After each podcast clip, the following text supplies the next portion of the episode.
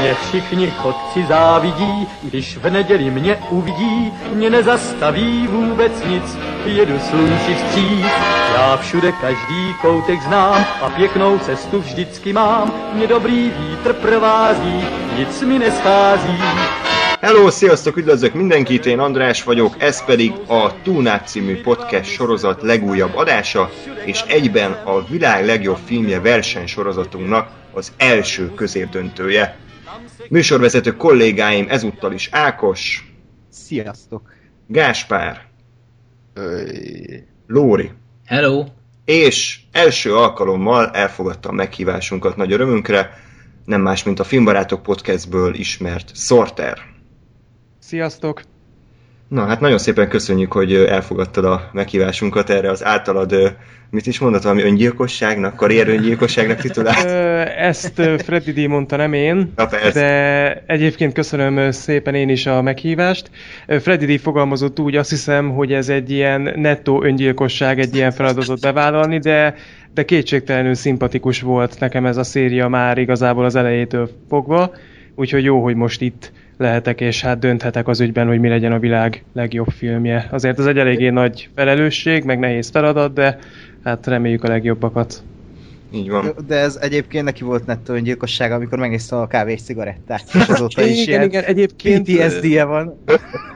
Körülbelül egy órával ezelőtt hallgattam meg pont azt a beszélgetéseteket, és hát az amikor mondtátok, hogy elképzelhető, hogy a kávé és cigaretta nem fog tovább jutni, és mondta a Freddy D., hogy hát ne vicceljetek, ekkora fost, én nem is tudom, mikor láttam legutóbb. Azért ilyen förtelem a mostani felhozatalban talán nem lesz, ezt szerintem így elmondhatjuk. Bár nem tudom a ti véleményeteket így előjáróban, de azért talán rosszabb van, ne? Hát igen, nincs az 5. pecsét most még, úgyhogy... Sorter, még annyit kérdeznék tőled, hogy aki esetleg nem ismerne, hogy a Filmbarátok podcastben ugye már állandó tag vagy, ezt mondhatjuk, de azon kívül hol lehet téged megtalálni az interneten, milyen egyéb projektekben veszel részt, és esetleg hol követhetnek téged? Hát nekem a fő projektem, hogyha mondhatom így, akkor az ugye Black Sheep-el immár 10 éve a Bad Movies, BAAD Movies nevű blog, amiben rossz filmeket igyekszünk bemutatni lehetőleg szórakoztató videók formájában, de hát ez volt az alaptézise, aztán azóta már több ilyen külön kis rovata lett ennek a szériának, ezt már tényleg eléggé régóta műveljük, illetve én 2 éve viszek a YouTube-on egy ilyen különálló kis szériát, a Retro Gamert, ahol hát elsősorban retro vagy retro korszakot megidéző számítógépes vagy konzolos játékokkal szoktam foglalkozni, azokról videót készíteni, úgyhogy igazából ezeket a sorozatokat művelem. És ezen mellett természetesen a Filmbarátokban is most már azért eléggé sűrűn én is felszoktam jelenni. Oké, és Twitteren esetleg fent vagy-e, meg vagy-e? Igen. Azt hiszem, az a teljes nevem Twitteren, hogy Bad Sorter. Bad Sorter. Úgyhogy aki akar, az nyugodtan kövessen. Nem mondom azt, hogy bármiféle létfontosságú dologról lemarad, ha nem követ be, de nagyon szívesen veszem, úgyhogy egészen nyugodtan, ha valakinek van ilyen gondolata. Jó, na akkor csapjunk is bele, már hív a egyik jelölt, hogy jutassuk tovább. Steven Spielberg hívott, hogy a Jurassic Parkot jutassuk. Már izgul, hogy mit mondunk róla? Igen. Nem, az első párosításba akkor vágjunk is bele. Ugye fontos, hogy itt már középdöntő van, ami igazából csak annyiban jelenti újdonságot, hogy azt a szabályt hoztam, nem tudom, hogy erre rábonytottatok-e. Itt az a film tovább, amit én tovább sem hozom. Igen, tehát itt Lóri fog csak dönteni, helyett. Nekem erről nem szóltatok, de jó. Igen, biodiszlet vagy. Igen, ez megint vagy. Hogy ami filmet egyszer már a hallgatók visszaszavaztak, azt nem lehet még egyszer visszaszavazni. Tehát ugye ebben az adásban 2 ilyen film van, a Donnie Darko és a Jó, a rossz és a csúf. Tehát ha ez a 2 film kiesik, hogy megint kiejtjük, akkor, vagy azt hiszem igen, mondjuk ez, akkor már nem lehet újra szavazni rá, hanem csak a többire. Úgyhogy, mert hogy legyen valami súlya tényleg a döntéseinknek és a hallgatók döntéseinek is, úgyhogy ez az új szabály. Lóri, nem tudom a tekintetet mire vélni. Ez az, hogy én Én csak akkor voltam ott, amikor ez fölmerült ötletként, amikor ezt megszavaztuk, én nem voltam ott. Tehát... Tipikus magyarországi protokoll. Amikor csapatban dolgozik az ember, akkor ez nem ritka. Ezt így tudom, alá tudom támasztani. Így még megvolt, tehát ötletként ez valaha feljött csak. Jó, hát akkor most már nem ötlet, hanem most már kőbevésett alaptörvény, úgyhogy ezek szerint akkor ehhez tartsuk magunkat. Az első párosításért Gáspárra felelős, ezt is direkt felírtam, ugye, amikor... Rugdoljuk meg Gáspár, rituálisan. Gáspár aranykezei a Mechanikus narancsot húzták, majd Steven Spielberghez értek, és a Jurassic Park című egyik legismertebb filmjét emelték ki a kosárból. Ugye ez a kettő fog most egymásra megküzdeni, ami az érdekes, mert pont ma néztem a Steven Spielbergről szóló dokumentumfilmet, ami 140 perces, úgyhogy most elég ilyen Spielberg mámorban élek, de... Először is Sorterhez intézem az első kérdést, hogy mit gondolsz ezekről a filmekről, hogy tetszettek, és melyiket tartod inkább a világ legjobb filmjének? Hát igazából én úgy gondolom, hogy ez valószínűleg sok ember számára egy nehéz párosítás lehet, hiszen a Mechanikus narancs ugye egy kétségtelenül klasszikus, és a filmtörténeti szerepe az megkérdőjelezhetetlen, és Kubrick sokak szerint legjobb alkotása is. A Jurassic Park egy jóval mainstream-ebb, sokkal inkább a szórakoztatást tűzte ki célul, mint a mély mondani valót, de hát ettől függetlenül szintén egy hatalmas klasszikusról beszélünk, ami olyan látványvilággal bír, ami ma is simán megállná a helyét, és hát annak dacára, hogy azért egy 90-es évek elején készült filmről beszélünk, tehát Spielberg már akkor tudta, hogy hogyan kell az ilyet úgy megcsinálni, hogy az maradandó és örök legyen. Azért mondom, hogy ez sokak számára lehet nehéz kérdés, hogy két ekkora jelentőségű filmből melyiket szavazza meg a világ legjobb filmjének, mert számomra nagyon nem az, ugyanis én a Mechanikus narancsot soha nem szerettem igazán. Nem mondom azt, hogy nem látom az értékeit, és elismerem, és elfogadom azt, hogy nagyon sokan egy rendkívül fontos filmnek tartják, mert ez kétségtelen. Az a baj szerintem a Mechanikus narancssal, hogy értem a mondani valót, értem azt a hihetetlen sok hatást, és érzem azt a hihetetlen sok hatást, amit a film elég sok jelenetben nyújtani képes, és rendezés ügyileg is forradalmi, de szerintem nagyon rossz abban a filmben az, hogy egyetlen szereplő sincs az egész történetben, akinek úgy kimondottan drukkolni lehetne. Senki. Tehát én most nem arról beszélek, hogy a főszereplő egy ütnivaló tajparaszt, hanem mindenki abban a filmben szerintem egy gyűlölni való figura. És így számomra egyszerűen súlytalanná vált. Hiába látom az érdemeit, és elismerem, mint filmművészeti alkotást, de a Jurassic Park szerintem klasszisokkal jobb film, nem csak azért, mert szórakoztatóbb és jobb nézni, és az ember szívesebben megnézi újra és újra, hanem szerintem hatása és a érzés, amiket a nézőből kivált, az, hogy egyszerre tud nagyon érdekes, nagyon feszült, vicces, szórakoztató, látványos lenni, ezt nagyon kevés blockbuster mondhatja el magáról, és hát nem beszélve arról, amit már az előbb is ugye felvetettem, hogy a vizuális látványvilág, illetve hát nem feltétlenül csak a vizuális, mert ugye nagyon sok valóban megépített díszletről is beszélünk.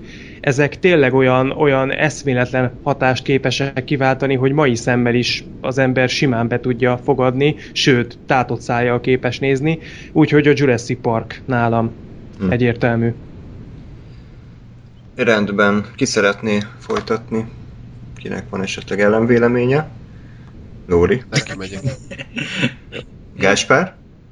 Ezek ilyen költői kérdések, vagy aztán a végén mondasz is valaki, akkor nem válaszol. Nem ismerem a véleményeteket, ezért várom, hogy valaki ilyenkor önhatalmulag szólja, nem?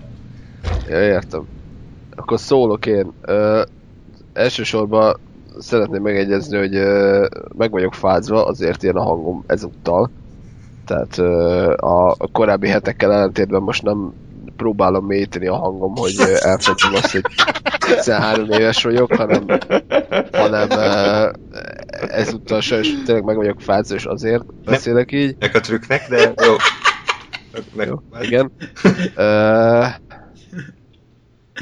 Igen, és én vagyok az ellenvélemény, mert ugyebár az előző körben a Jurassic Parkra szavaztam a mindannyiunk kedvenc 5. pecséttel szemben,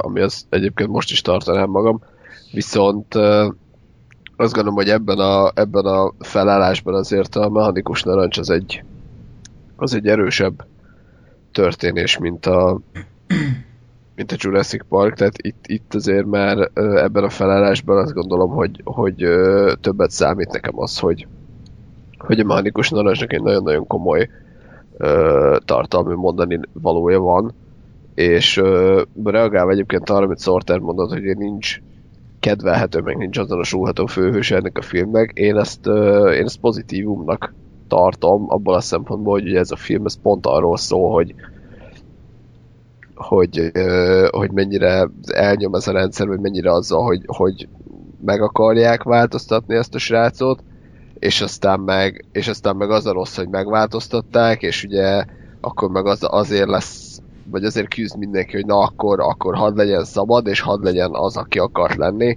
és ugye a végén meg visszatérünk egy saját farkába harapó kígyó effektussal oda, hogy gyakorlatilag ugyanaz lesz a felállás, mint a film elején volt, hogy ez a csávó ugyanaz marad, aki volt, és semmi nem változik. Hiába ment át mindenféle kísérleteken, de hogy ilyen mi ez? Viselkedésjavító, vagy magatartásjavító procedúrákon. És szerintem ez egy... Tehát ehhez az kell, hogy ez a srác az antihős legyen, és ne, illetve nem is antihős, hanem hogy ezt a srácot ne kedveld, mert hogyha kedveled, akkor egy teljesen más felállása lesz ennek a dolognak, ami szerintem nem működött volna. Vagy legalábbis nagyon máshol teszi a filmnek a hangsúlyát, úgyhogy azt gondolom, hogy ehhez kellett az, hogy ne azonosulhass a sráccal, és nekem ez működik, én bírom ezt. De megértem azt, hogy ez miért nehezebb feldolgozni, vagy miért kevésbé élvezetes ez a film mondjuk valakinek. Akkor Ákos, szeretnél jönni, vagy? Mondhatod, lehet, hogy nem tudom, te ellenvéleménnyel leszel-e, vagy most hogyan, de mondjad nyugodtan. Véleményre az ellenvélemény, tehát, hogy most én akkor majd neked húzok be, ha... Megvárom, hogy behúzok Gáspárnak, hogy majd én húzzok be neked a végén. Én egyébként tökre még mindig nehezen döntök ebben a párosításban, mert egyébként én most így újra néztem a Jurassic Parkot, és hát én nekem inkább megmaradt ilyen gyermekkori élménynek, és most így mostani szemmel nem jelentett egyébként annyira nagy élvezetet megnézni, míg a Mechanikus narancs egyébként szintén nem volt olyan, hogy de iszonyatosan odaszögezett a székhez, viszont a Mechanikus narancs az rendelkezik olyan fajta, hát mondjuk többlettartalommal. Igen, többlettartalommal, vagy szellemi rákcsálni valóval, hogy azért tehát ez így érdemes arra, hogy az ember még így utólag így kicsit rágódjon rajta, megbeszélje a látottakat az ismerőseivel, és talán azért is fontos mű, mert alapvetően megjeleníti azt, hogy milyen fura világ az, amikor a fiatalságnak semmi lekötöttsége nincs már, és ugye amikor nincs lekötöttség, akkor milyen végletekbe képes elmenni az adott társaság, és ez egyébként a maga ilyen nagyon fura módján, de gyakorlatilag ezt így tökre bemutatja. És ez egy olyan dolog, ami abszolút érint minket a mai napon. És holnap is. Meg tehát most így nagyjából ez így a korszellembe benne van ez, hogy ez nem működik olyan nagyon jól. És ez egy olyan téma, amiről beszélni kell, és amit megmutathatsz. Tehát mondjuk nyilván tökre más példa, de mondjuk azért kábítószer témában ugye mutogatják a mi is az, a Requiem egy állam? Requiem egy államért. Igen, például, vagy például önkényuralmi témában a hullámot esetleg, azért ilyen fiatalok mihez kezdenek magukkal témában, azért a Mechanikus narancs, hogyha nem is mondjuk egy általános iskolában, de azért gimiben akár már le lehetne vetíteni. És nem mondom, hogy életük filmje lenne, de azért utána lehetne egy jót dumcsizni róla. Úgyhogy én azt mondom, hogy Mechanikus narancs. Húha. Jöjjön szemű Ákos. Igazából a Mechanikus narancs... nagyon szeretem ezt a filmet, viszont... nagyon tesz azért, hogy soha többet ne nézzem meg, és ne szeressem, hanem inkább értékeljem, amiről szól, és ahogyan szól. Mert tényleg ebben a filmben nincs egy azonosulható karakter, bemutatja ezt a romlottságot, és ezeket nagyon jól teszi, mert ezt használja fel arra, hogy filmnyelven lekommunikálja ezt az egész mondani valót. Viszont ezzel engem, mint nézőt elveszít. Egy ilyen hideg film számomra a Mechanikus narancs, amiben bravúros jelenetek vannak, és tényleg baromi jó a főszereplő Malcolm McDowell színészi játéka, ugye ő inspirálta a Jokert is, Heath Ledger Jokerét, és ez egy nagyon fontos film a filmtörténelemben, a filmművészetben, mindenhogyan, és tényleg erről jókat lehet beszélni, és talán oktatni való is ez a film. Legalábbis az, hogy levetítik diákoknak, és utána megbeszélik a filmet, hogy ez most mi is volt, miről szólt, mi a lényege. De viszont a Jurassic Park, ahogy már mondtam, az epikus csatában, az 5. pecséttel, az nekem így az egyik kedvenc filmem, és a mai napig bármikor újra tudom nézni, és a maga varázslatával le tud venni a lábamról, nem öregedett semmit. Az a filmnyelv, az a közeg, amit az sugall, az a kiállás, az sokkal közelebb áll hozzám, és jobban díjazom inkább azt, hogy egy film hat az érzelmeimre, az érzékeimre, mint sem azt, hogy egy film csak az érzelmeimre hat. Úgyhogy igen, én a Jurassic Park mellett vagyok még mindig. Azt is már beírtam a nevedet a Mechanikus narancs mögé. Nem fizettem eleget? Vagy? Inkább a halállistára írod hamarosan a nevét. Egyébként igen. A Netflixesre vagy? Mert akkor nyugodtan. Tényleg. Egy idő után csak megutálna, hogyha csak a Jurassic Parkot kéne néznie. Hát nem örülök, hogy nekem kell dönteni, mert igazából nincs véleményem a filmekről. A filmekről van véleményem, csak így nagyjából mind a kettővel ambivalens. Most lesz az, hogy feldobsz egy érmét? Igen. Nem. Most az lesz, hogy finoman jelzem, hogy melyik irányba kéne döntenie. Vedd a kezed a combomról. Jól esik, de nem segít.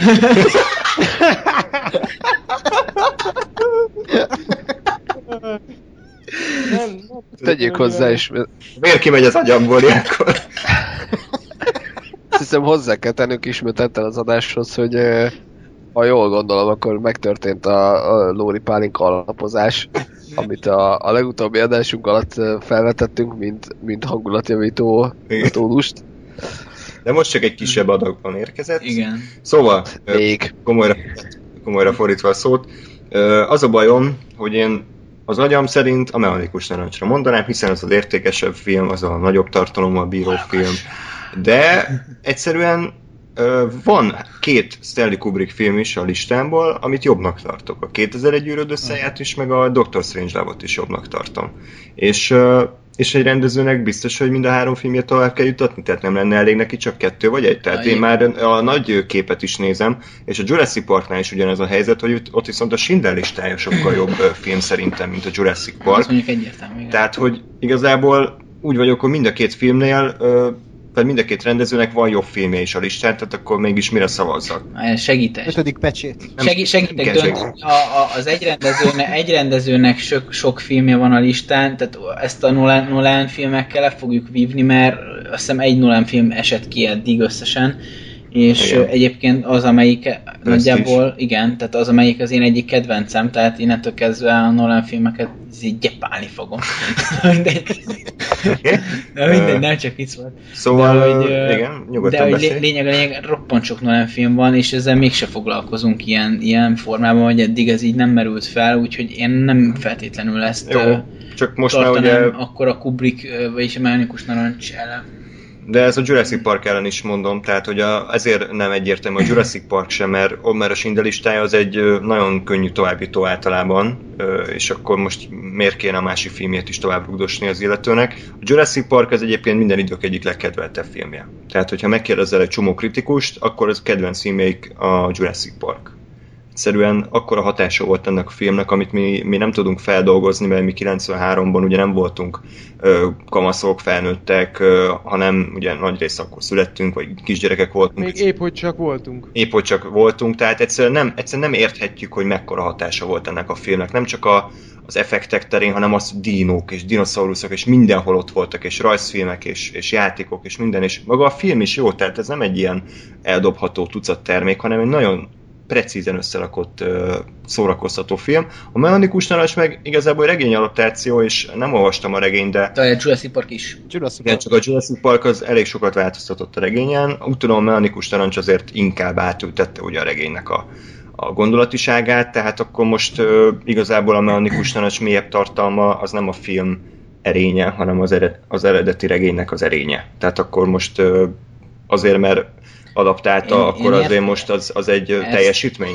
Ezt én értem, de azért ha hangulati elemeket megvalósítani azért nagyon nehéz. Én nem tudom, ugye nem olvastam azt a könyvet, ami annak az alapjául szolgál, de például az 1984-et, amikor megnéztem filmben, akkor nem volt olyan jó, mint a könyv, viszont azt az atmoszférát meg irgalmatlanul jól hozta, ami meg nem annyira a könyvnek az erőssége. Tehát le van írva, hogy van a győzelem gin, meg a győzelem cigaretta, meg a tököm tudja mi, de olyan szinten belementek az összes ilyen apró terméknek, vagy dolognak a kialakításába, hogy tényleg azt a fajta atmoszférát kiegészítette, amivel a könyv nem rendelkezett. Így leírta, meg el tudtad képzelni, viszont azt nagyon hozzátette.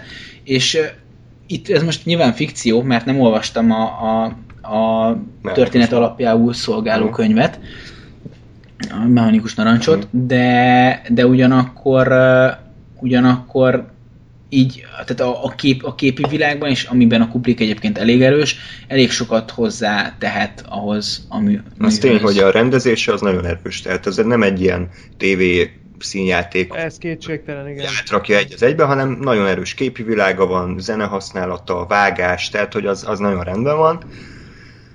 És most ránéztem a következő párosításra, és legszívesebben felvágnám az ereimet, ugyanis gyakorlatilag ellent fogok mondani egy perc ezelőtt magamnak. Igen, ott is jön a Kubrick. Még egy Kubrick lesz ezután, úgyhogy szegény Kubricknak egy dupla tökörrugás, de nem ezért szavazok a Mechanikus narancsra, hanem azért szavazok a Mechanikus narancsra, mert kétszer láttam, és mind a kétszer nagy hatással volt rám, és a Jurassic Parknak egyszerűen nincs rá szüksége, hogy tovább is van ebbe a listán, mert minek? Tehát mindenki szereti, mindenki el van vele, de szerintem nem egy olyan húsba vágó mély film, mint a Mechanikus narancs. Na, hála jövőnek, köszönöm is. Bocsánat, de... és most már tudom, hogy mire gondolsz, és így is egyetértek veled. Bocsánat, de én nagyon szeretem a Jurassic Parkot, tényleg ma néztem a Spielberg filmet, de ennek ellenére inkább az agyamra hallgatok, és azt mondom, hogy jusson tovább a Mechanikus narancs. Igen, bár mondjuk egyébként most csak így neked mondom zárójelben, hogy ha ezt a párost megcserélnénk, ugye ezt igen. Itt, amit látok, akkor ez lenne így a legjobb megoldás, de mindegy, ez most nyilván belső kommunikációnak semmi értelme, de nem akarok spoilerezni, mert akkor különben lelőném az András döntését. Ja, mindegy, tehát 3-2 rögtön egy epic párosítással kezd, és a Jurassic Park kiesett, de lehet, hogy még visszatér. Úgyhogy akkor lépjünk tovább a következőre, amit én húztam ki, tehát duplán is fejbe rúgom saját magamat. A Harcosok klubja mérkőzik meg a 2001 űrodüsszeiával, ami ugye szintén Stanley Kubrick film. Úgyhogy Sorter, hát akkor tégy igazságot. Kezdjem megint én? Hát kezdjed. Segíts. Oké. Okay. Hát nem tudom, hogy a Kubrick párti nézők, én nagyon remélem, hogy nincsenek túl sokan, mert nem vagyok egy annyira vézna gyerek, de ha összeverődve megtalálnak engem az utcasarkon, akkor lehet, hogy el leszek tényleg elég erősen gyepálva. Megmondom őszintén, Kubrickot persze nagy rendező volt, kétségtelenül, és nagyon nagy műveket tett le az asztalra, amik a filmtörténeti szempontból megkerülhetetlenek, de szerintem Kubrick azt felejtette el, hogy azért kell az is, hogy a filmjei befogadhatóak legyenek, és nem csak annak a három embernek, aki érti őket. Mert az űrodüsszeiával szerintem a legnagyobb probléma az, hogy bár elmesél egy nagyon epikus és nagyon nagy és nagyon-nagyon széles körben kiterjedő történetet, ami tényleg nagyon-nagyon sok témát érint, nagyon-nagyon sok érzést megfog, nagyon széles spektrumon mozog annak a filmnek a befogadása, de ugyanakkor azt a filmet nem hiszem, hogy bárki a megtekintése után rögtön például újra akarná nézni, vagy akár hosszú idő elteltével. Mert egyszerűen annyira megüli az embernek a befogadó képességeit, hogy szerintem tehát én nem nagyon hallottam még emberről, aki együltő helyébe az űrodüsszeiát végig tudta volna nézni, egyszerűen azért, mert... Hogy? Kétszer. Azt hittem, hogy azt mondod, hogy kétszer. Nem értjük. Ja, igen. Szóval... Ne haragudj! Nem, semmi baj. Szóval az űrodüsszeia... Jó, tehát az űrodüsszeia... Lóri? Szerintem tegyétek félre a pálinkát most már, mert... Én semmit nem ittam, nekem nem domálják. Komolyan, de én se! Hát az még rossz, mondjuk. Harcosok klubja, nálam mehetünk tovább. Nem, tehát az űrodüsszeiával szerintem a legnagyobb probléma az, ami szerintem a Kubrick filmek nagy részével is, és ezért mondom, hogy én azokat a nézőket, akik nagyon-nagyon nagyra tartják Kubrickot, és azokat a hallgatóinkat, akik kedvelik az űrodüsszeiát, nem szeretném megsérteni. Szerintem, tehát az űrodüsszeia szerintem nem egy kifejezetten jó film, hanem egy fontos film. De ha arról beszélünk, hogy mi a világ legjobb filmje, ott szerintem elengedhetetlen azt a tényezőt is figyelembe venni, hogy nem elég az, hogy egy film mondjuk üzen valami nagyon fontosat, és nagyon mélyre hatol az emberek érzéseiben, ott számít az is, hogy emellett szórakoztatni tudjon, és emellett izgalmas legyen, és mondjuk a néző érezze azt, hogy nem a sötétben tapogatózik, hanem tényleg kap is valamit azért az időért, amit a filmre áldoz, és ott van a Harcosok klubja a kék sarokban, hogy így fogalmazzak, és a Harcosok klubja is, ha belegondoltok, egy nagyon-nagyon mély történet, nagyon komoly mondanivalóval, de egy pillanatig sem unalmas, egy másodpercig sem lassul be, és mai szemmel is tökéletesen befogadható, és szerintem, ha azt vesszük figyelembe, hogy mondjuk a korosztályok, vagy a filmízlést, tehát ha mondjuk ezek szerint szelektálunk, akkor a Harcosok klubját sokkal több embernek tudnám ajánlani, mint az űrodüsszeiát, pedig mind a kettő egy nagyon-nagyon mély történet. És én ezért mondom azt, hogy szerintem, ha ezt a két filmet összevetjük, akkor az űrodüsszeiának szerintem nem nagyon van sansza.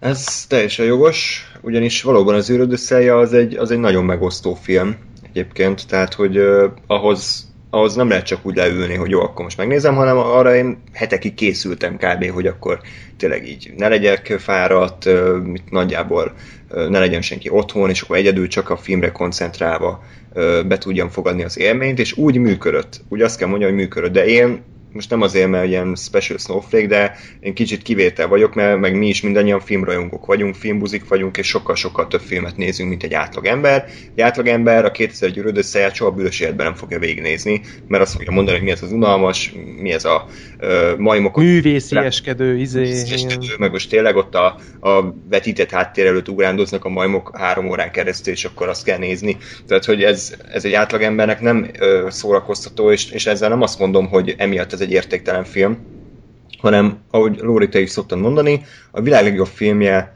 kiválasztásánál arra is kell figyelni, hogy azért azért sok embernek azt tetszem, tehát oké, hogy szerintem mondjuk a Sátántangó a világ legjobb filmje, de nem választanám annak, mert tudom, hogy az emberek 99%-a szerint az egy unalmas... Az emberek 99%-a azt nem is nézte végig szerintem. Nem is hallott róla, hogy ilyen van. Tehát. Igen. Tehát, hogy itt ezért nem olyan könnyű dönteni szerintem, és én nagyon szeretem tényleg a 2001-et, jobban szeretem, mint a Mechanikus narancsot, meg talán még a Dr. Strangelove-nál is, de ez a filmet nem nézném újra mondjuk hetente, még a Harcosok klubját végtelenszer újra lehet nézni, mert annyi ötlet van benne, annyi tartalom, annyi kreatív vágás, rendezői döntés, színészi alakítás, hogy ez az egyik legerősebb tagja ennek a, nem csak ennek a listának, hanem az egész világ legjobb filmje listának, úgyhogy én is erre szavazok, hogy Harcosok klubja. Hát akkor én sem szaporítom a szót, tehát igazából az összes fontos dolgot, amit én kiemeltem volna ezzel kapcsolatban, már elmondtátok, úgyhogy írd be a Harcosok klubja mögé a nevemet. Igen, és lényeg a lényeg, hogy azért én is kiemelném, hogy a 2001: Űrodüsszeia egy nagyon királyfilm, és én már kétszer láttam eddig, ami nálam azért nagy szó, mert azért ritkán szoktam így nagyon újra nézegetni filmeket, ami nem... Tehát mondjuk ritka az a film, amit így nagyon belerakok a kedvenc kalapba, és alig várom, hogy újra nézem, és ez olyan volt, tehát inkább akkor azt mondom, hogy így értettem. És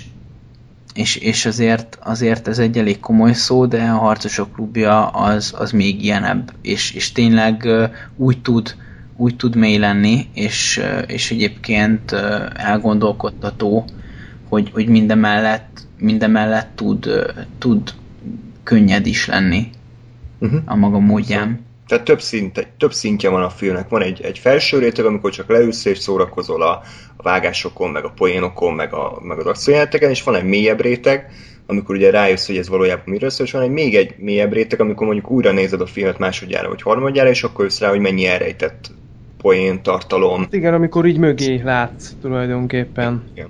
Hogy a felszín alatt mik történnek. Igen. Úgyhogy ez is egyébként könyvadaptáció, és a 2001 is, tehát itt csak könyvadaptációkról van szó, úgyhogy elég durva. Többiek mit szóltok ehhez a döntéshez? Mert tulajdonképpen... Hát akkor megyünk tovább. Nagyon fontos a véleményetek. Igen. Már nem számít. A matek szempontjából. Igazából én is ugyanazt mondom, amit ti, hogy... Ugyanis nagyon szeretem a 2001 űrodüsszeiát, mert tényleg egy science fiction alapműről beszélünk, és nagyon-nagyon jó film. De tényleg gyakorlatilag az egyik legnagyobb hátránya az, hogy nagyon nem közérthető. Vagy még csak nem is az, hogy köz, de hogy nagyon nehezen értelmezhető. És emiatt azt gondolom, hogy nem tud tovább jutni egy Harcosok klubjával szemben, aminek meg pont az az egyik legnagyobb erénye, amit elmondhatok, hogy értelmezhetően nagyon buta, felszínes, szélesebb rétegnek is valamilyen szinten, és tényleg ahányszor újra néz, gyakorlatilag újabb és újabb dolgokat lehet benne felfedezni, és ez meg egyszerűen sokkal értékesebb, és a világ legjobb filmje címre érdemesebbé teszi. Azt hiszem, ennek volt értelme. Úgyhogy én is azt mondom, hogy fáj a szívvel ugyan, hogy ki fog esni a 2001 űrodüsszeia, de én is a Harcosok klubját mondom. Igazából már minek mondjuk bármit is. Hát, hogyha nagyon jól érvelsz, akkor lehet, hogy mindannyian megváltoztatjuk. Hajrá! Igen. Milyen vastag borítékot mutatok a webkamerán. A sznopfelem egyébként azt mondaná, hogy ebben a csatában az űrodüsszeia a nyerő film pont azért, mert igaz, hogy nehéz befogadni ezt a filmet, de olyan súlyjal nehezedik az emberre, és ezt most pozitívan értem, hogy ez egy nagyon-nagyon fontos alkotás, így 67-es talán, tehát nagyon régi filmről beszélünk, és a mai napig nem kopott a mondani valójából, a technikai megvalósításából. Szenzációs film, mondhatni az egyik legjobb skifi. És ott van a Harcosok klubja, ami meg talán a legnagyobb kultfilm.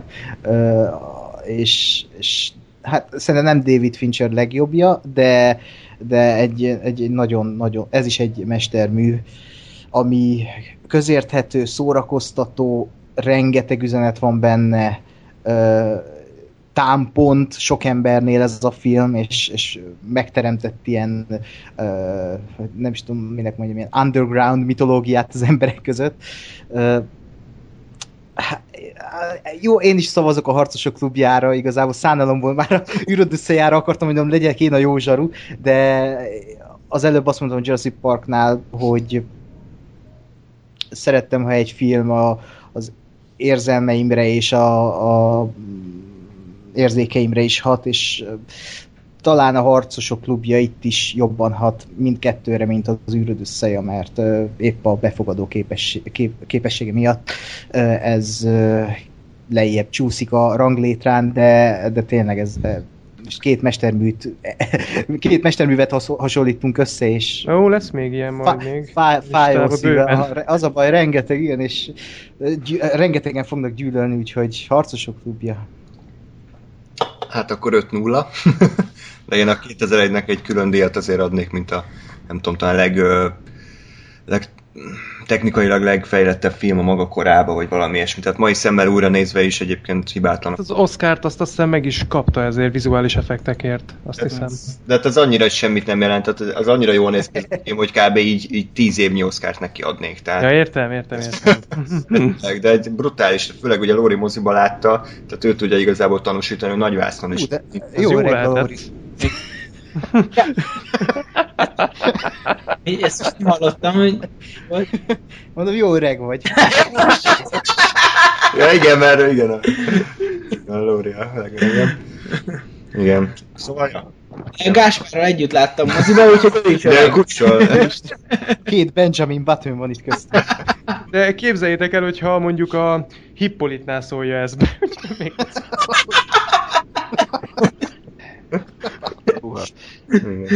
Igen. Na jó, hát akkor lépjünk tovább a következő párosításra, ami már kevésbé lesz vidám egy embernek, aki valószínűleg hallgat minket, ő pedig nem más, mint Sorter főnöke, Freddy D. Freddy, köszönjük szépen, hogy elfogadtad a meghívásunkat az első selejtezőbe, de a Drive című beküldött filmednek nagyon nincs könnyű dolga, ugyanis az amerikai szépség ellen fog megküzdeni, és ezért egy embert okolhatsz, a Lórit. Ugye az ő keze nyomán került a Drive egy ilyen nehéz helyzetbe. Úgyhogy Lóri, akkor először téged kérdezlek, hogyha már a te hibád, hogy melyiket juttatnád tovább a kettő közül, melyik az értékesebb film szerinted, vajon?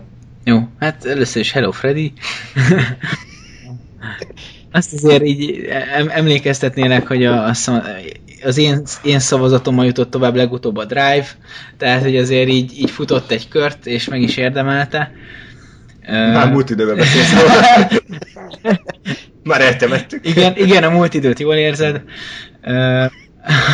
A Drive az egyébként egy nagyon királyfilm, moziba is láttam meg így, tehát itthon is újra néztem, nagyon-nagyon stílus és nagyon-nagyon királyfilm, viszont az amerikai szépség az meg a lista egyik legerősebb filmje, a Harcosok klubja mellett nekem is ilyen instant, ilyen végdöntős kategória a személyes listámon, úgyhogy nem emlékszem, hogy mennyi mindent emeltem ki róla akkor, amikor legutóbb beszéltünk róla, de az amerikai szépség az bőven hordoz magában olyan anyagot, ami alapján lehet róla beszélni, és ami így a film közbeni szórakozást is garantálja, illetve a film utóéletét is. Tehát, hogyha lezárult a film és véget ért a stáblista, utána még ott él benned, vagy a társaságban az a szellem, vagy az a gondolat,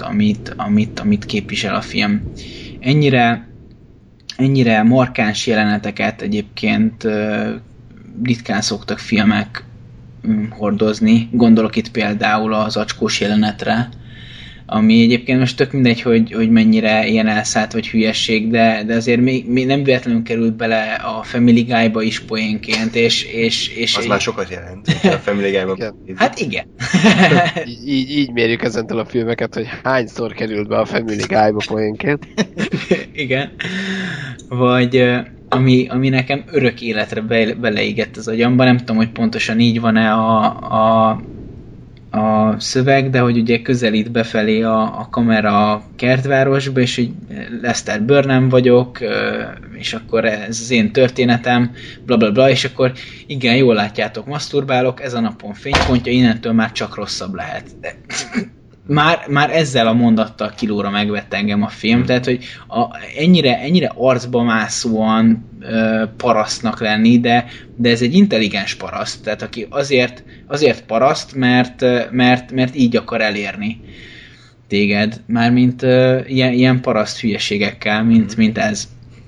Tehát, hogy annyira jól mutatja be ezt a képmutató életmódot, amit abban a kertvárosban is feltételezhetően, egyébként nem feltétlenül csak az USA-ban, hanem így a világ minden táján élnek az emberek, hogy az már szinte élvezettel tölt el.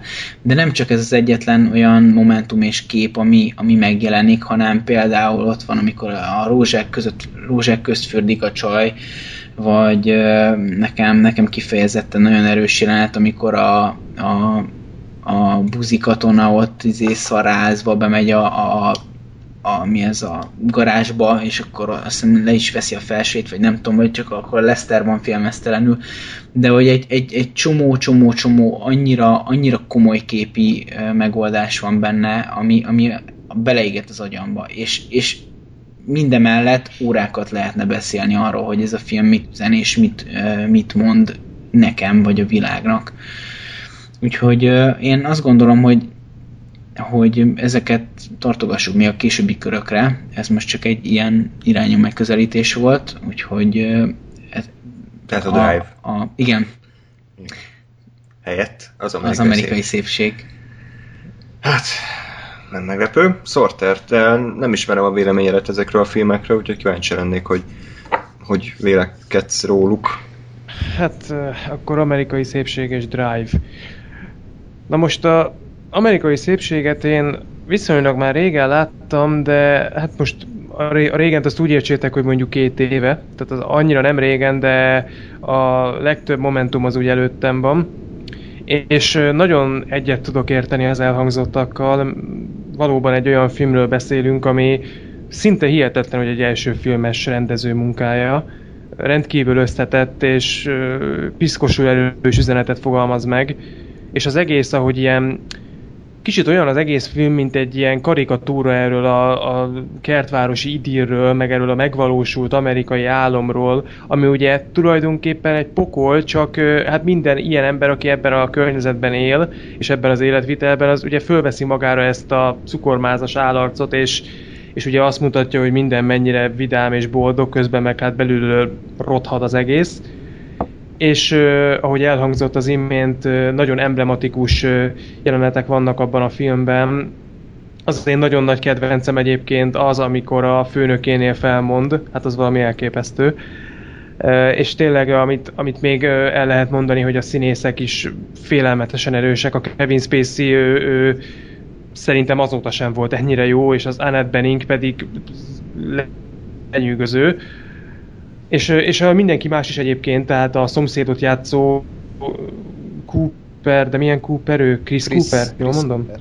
A Chris Cooper is félelmetesen jó benne, a fiatalokat játszó színészek is lenyűgözőek, és valóban ez az üzenet, amit megfogalmaz, ez sokkoló tud lenni, de mégsem felejt el egy pillanatig sem szórakoztató lenni. Én emlékszem, hogy az amerikai szépségen például rengeteget nevettem, mert nagyon jó humora van. Ahogy ennek a Lesternek a változását és az ő jellemében végbe menő változásokat mutatja be a film, az sokszor tényleg nagyon-nagyon vicces, eléggé sok helyen megítézi amúgy az összeomlást, és ez már ugye nem lehet rossz. Szóval mindenképpen egy örök filmről beszélünk, viszont és ez egy óriási nagy viszont. Ott van a másik oldalon a Drive, ami egy olyan film, ami ugye megint csak egy könyvadaptáció, mert nem nagyon volt még ilyen az adás eleje óta, és ugyan a könyvet nem olvastam, nem is tudom, hogy megjelent-e egyáltalán magyarul, de a Drive története az rendkívül egyszerű, azt nem is nagyon kell túlmagyarázni, mert ennél tényleg csak bonyolultabb lehet egy sztori. És a Drive kapcsán nagyon sokan emlegetik föl, hogy a színészi játék például mennyire fantasztikus, de a Drive-ban nem egy olyan fantasztikus színészi teljesítményt látunk, mint például az amerikai szépségben. A Drive az egy egészen más periférián mozog.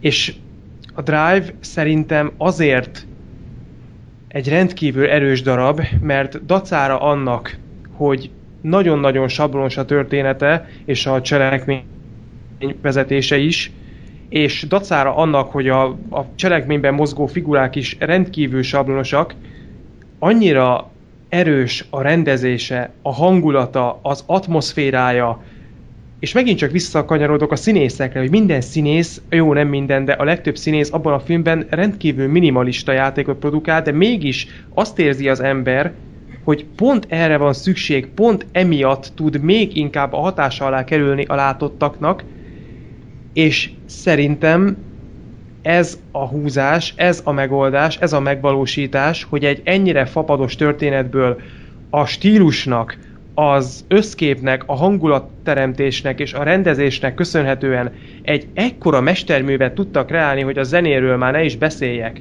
mert akkor tényleg nagyon-nagyon sokáig fogunk itt ülni.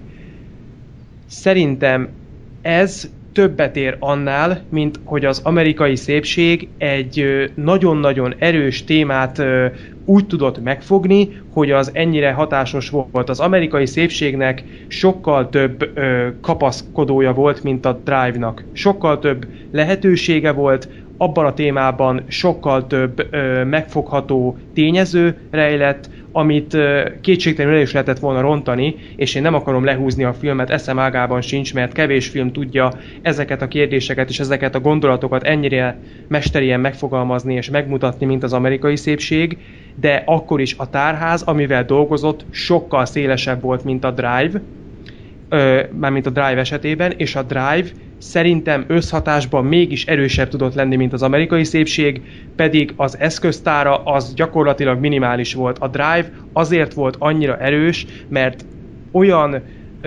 odaadással és olyan profizmussal készítették el, hogy még a sablonos történet és az összes olyan dolgot, ami hátulütő kellett volna, hogy legyen, azt a háttérbe tudta szorítani. És ilyet én nem is tudom, hogy ennyire magas szinten láttam volna-e valaha a Drive-on kívül, úgyhogy ezért mondom azt, hogy Drive. Hadd jöjjek én. Műzikelbedét lesz. Az amerikai szépség. Az amerikai szépség egyébként az egyik legfontosabb film talán, ami készült a társadalomunkról, vagy legalábbis inkább az életünkről, a kisember életéről, így úgymond a modern világban.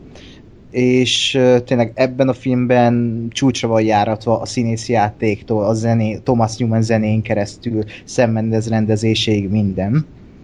És egyszerűen tényleg egy igazi amerikai dráma, de első osztályú dráma, ami a végtelenül klasszikus filmes elemekkel dolgozik végig. És rengeteg ikonikus jelenet van, amit nagyon szeretek, és tényleg zenét, azt nagyon sokszor hallgatom, és Kevin Spacey hatalmas benne. És a Drive, az meg általában a filmeknél én mindig jobban szeretem, amikor egy rendezőt látok a filmben. Tehát látom azt, hogy ez egy vízió, ez egy látásmód, ő így beszél filmnyelven.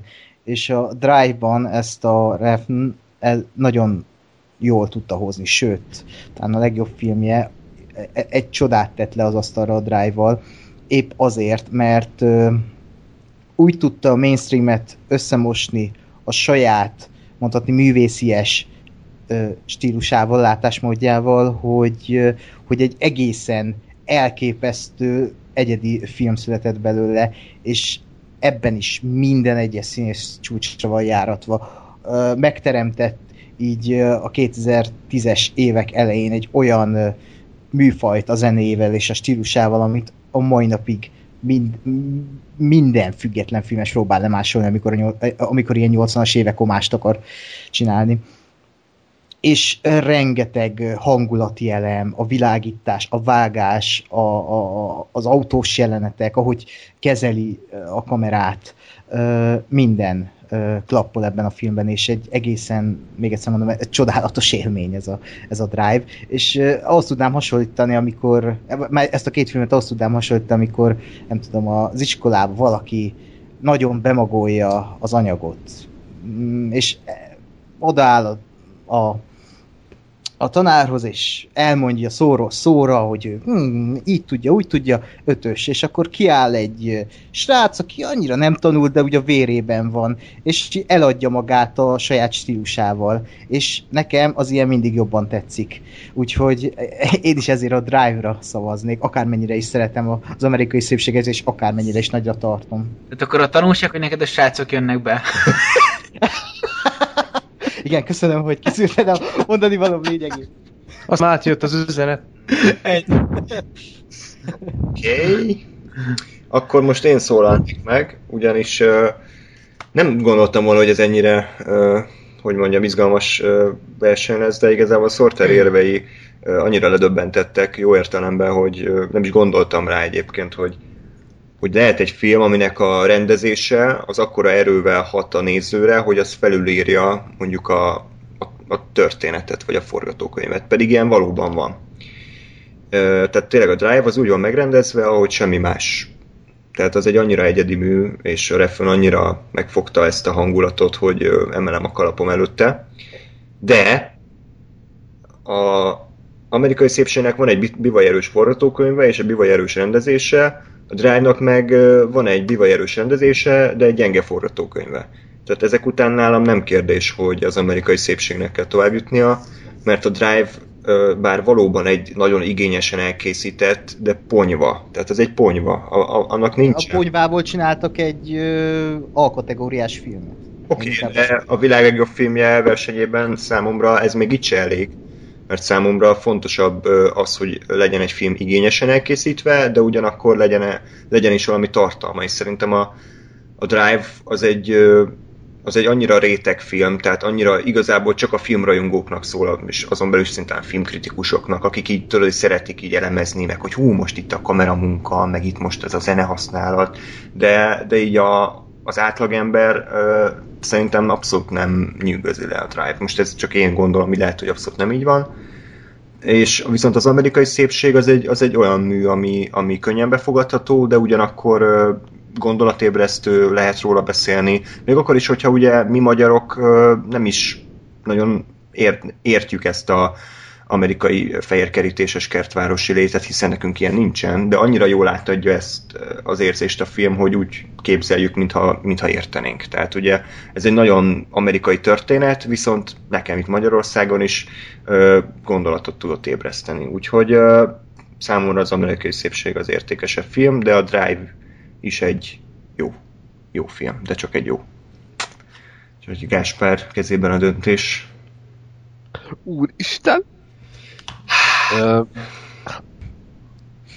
Na, mondjatok összegeket, és meglátjuk, hogy mennyire szerető saját filmjét. Igen. Jó. Nem, az összes monopoli pénzem a tiéd. Uha. Tőlem kapsz ilyen gazdálkodj, de okosan ti. Fizet. Igen, Ákos? Én szépen csak hozzá beszélni. Hát ez elég gyenge. Azt hiszem ezzel kiesni. Oké, András, valamit? Én fizettem a mozi egyedet, fizettem a Blade Runner-t. Az jelent valamit? Mondjuk azért már lókorival, de... Ennyit tudtam. Na jó, hát akkor... Nem ért. A mozi egy győzött. Nem, egyébként ugye én annó és most is azt mondom az amerikai szépségre, hogy abszolút értem ezt a filmet, és jónak tartom, ami miatt nekem nem tartozik úgymond a kedvenceim közé az, hogy én nem érzem magamének ezt a mondandót. Tehát azt gondolom, hogy a nem tudom, középkorú 40-es, 50-es amerikai aknak szóló mondani való, és annak a kritikája, meg az akkori fiataloknak felnőtté válás története, ezt én egyáltalán nem érzem magaménak. Ugyanakkor a Drive az meg nekem az a film, amivel kapcsolatban soha nem értem, hogy emberek ezt miért szeretik. Én kétszer láttam, és így egyszerűen nem tudom ezt a filmet értelmezni, vagy feldolgozni. Mindkét alkalommal az volt bennem, hogy itt nem történik semmi, és így néznek maguk elé, mintha teljesen nem tudom, szellemi fogyatékosok lennének, és aztán valahogy gondolni, hogy az űrodüsszeián át mit élhettél át. Én nagyon szeretem az űrodüsszeiát. Ez a fura egyébként, hogy nem azzal van a bajom, mint nagy általánosságban, hogyha nem nagyon történik dolgok, hogyha lassú egy film, hanem csak én azt mondom, hogy ezt lehet jól csinálni, és nekem a Drive az nem jól csinálta, hanem úgy, hogy így bámultak, és semmi nem történt. És nem éreztem, hogy most azért nem történik semmi, mert feszültséget keltenek, vagy azért nem történik semmi, mert azt kell érezni, hogy itt milyen lassú az élet, vagy milyen feszült ez a pillanat, vagy annyira sokáig kell ezt húzni, hanem azért, mert így nem tudom, nem haladt előre, és ezért ez a Drive az engem soha nem tudott megnyerni, úgyhogy nekem egyértelmű, hogy az amerikai szépség. Azért nagy kő esett le a szívemről, főleg, hogy az elején elkezdted, azok után már... Igen, pedig dörzsöltem a tenyeremet, mondom, ez az Gáspár. Én is tettem, hogy... Na, ez volt a célom, hogy úgy tűnjön, mint soha az életben nem szavaznék a Drive-ra, úgyhogy... Jól van. Tehát akkor az amerikai szépség továbbjutott, a Drive pedig kiesett, de még vissza lehet szavazni, ugye, mert ő még nem esett ki egyszer sem. Úgyhogy Freddy, itt a egy szavazata szerintem lesz. Igen. Freddy szerintem az összes filmbarátok hallgatót erre most így rá fogja állítani, hogy Twitter követő mindenki. Következő filmbarátok adásnál ilyen random ilyen gifek fognak fölugolni, hogy szavazz a Drive-ra, szavazz a Drive-ra. Vagy amikor rákattintasz, akkor hirtelen szavazol véletlenül, hogy a filmet. Igen, beüzemeljük, hogy a like gombbal a Drive-ra szavazz. Sőt, a nemzeti konzultáció is belekerül előtt. Igen. Ismét sikerült aktuál politikát bele mindent. Nem baj, jó az. Nem baj, akkor merüljünk alá a víz alá, a tengeralattjáróval, és a tudat alá, az eredettel, ugyanis ez a kettő film mérkőzik meg egymással. Nem volt ez az passza? Jó lesz. Egyébként, amit megtanultunk szerintem a korábbi adások során, hogy a Nolan fanokat nem szabad alábecsülni. Mert azok olyan szinten, olyan erővel tudnak téged lesújtani, vagy téged rajtad átgázolni, és a te véleményeddel szemben visszajutatni az adott filmet a versenybe, hogy most át kell gondolnunk a döntésünket. Tehát Eredet, ugye a 2010-es Leonardo DiCaprio film, ami zárójában az én kedvenc Nolan filmem, bocsi, és a tengeralattjáró, ami egy 2,5, vagy 3,5, vagy 5 órás, attól függ, melyik változatot nézzük. 3,5 a legmainstreamebb, azt hiszem. Egy 3,5 órás német, meglepő módon egy tengeralattjáróban játszódó háborús film. Hát, nem tudom. Ki kezdi? Kinek van már nagyon kialakult véleménye, mert akkor most kezdte. Én? Ja. Én csak szabást vettem. Jó, kezdem én. A tengeralattjáróra szavazok, mert... Ez gyorsan ment. Csak mert a... Ja, hogy így is lehet? Nem muszáj indokolni? Nem. Feldobott egy pénzt, és ez jött ki. Hamar végzünk. Tehát azért szavazok a tengeralattjáróra, mert bivaj erős ez a háborús film, megmutatta, ezt már beszéltünk ugye róla korábban, megmutatta ugye azt, hogy a németek oldalán se csak gonosz nácik vannak, akik vért isznak, és direkt csak azért vonultak be, hogy minél több ártatlan gyereket erőszakoljanak meg, és nőknek vagy fordítva, tehát hogy egyszerűen ez a film ez megmutatta azt, hogy a háború az mitől értelmetlen, hogy azok a sorsok, amik ebből születtek, az, hogy tényleg felnőtt emberek egy ilyen összezárt gránit, vagy nem gránit, márvány kalitkába ugye egymás segét itták, és... Ki van? Melyik verzió? Ez a 8 órás verzió? Mert ezt én is megnézni. A Tengeralattjáróhoz kell adni egy csikorosítót, és ezt rá kell írni a hátról, hogy ebben a filmben gráni dobozba zárt emberek egymás segít iszták. És ezért ez a jó film.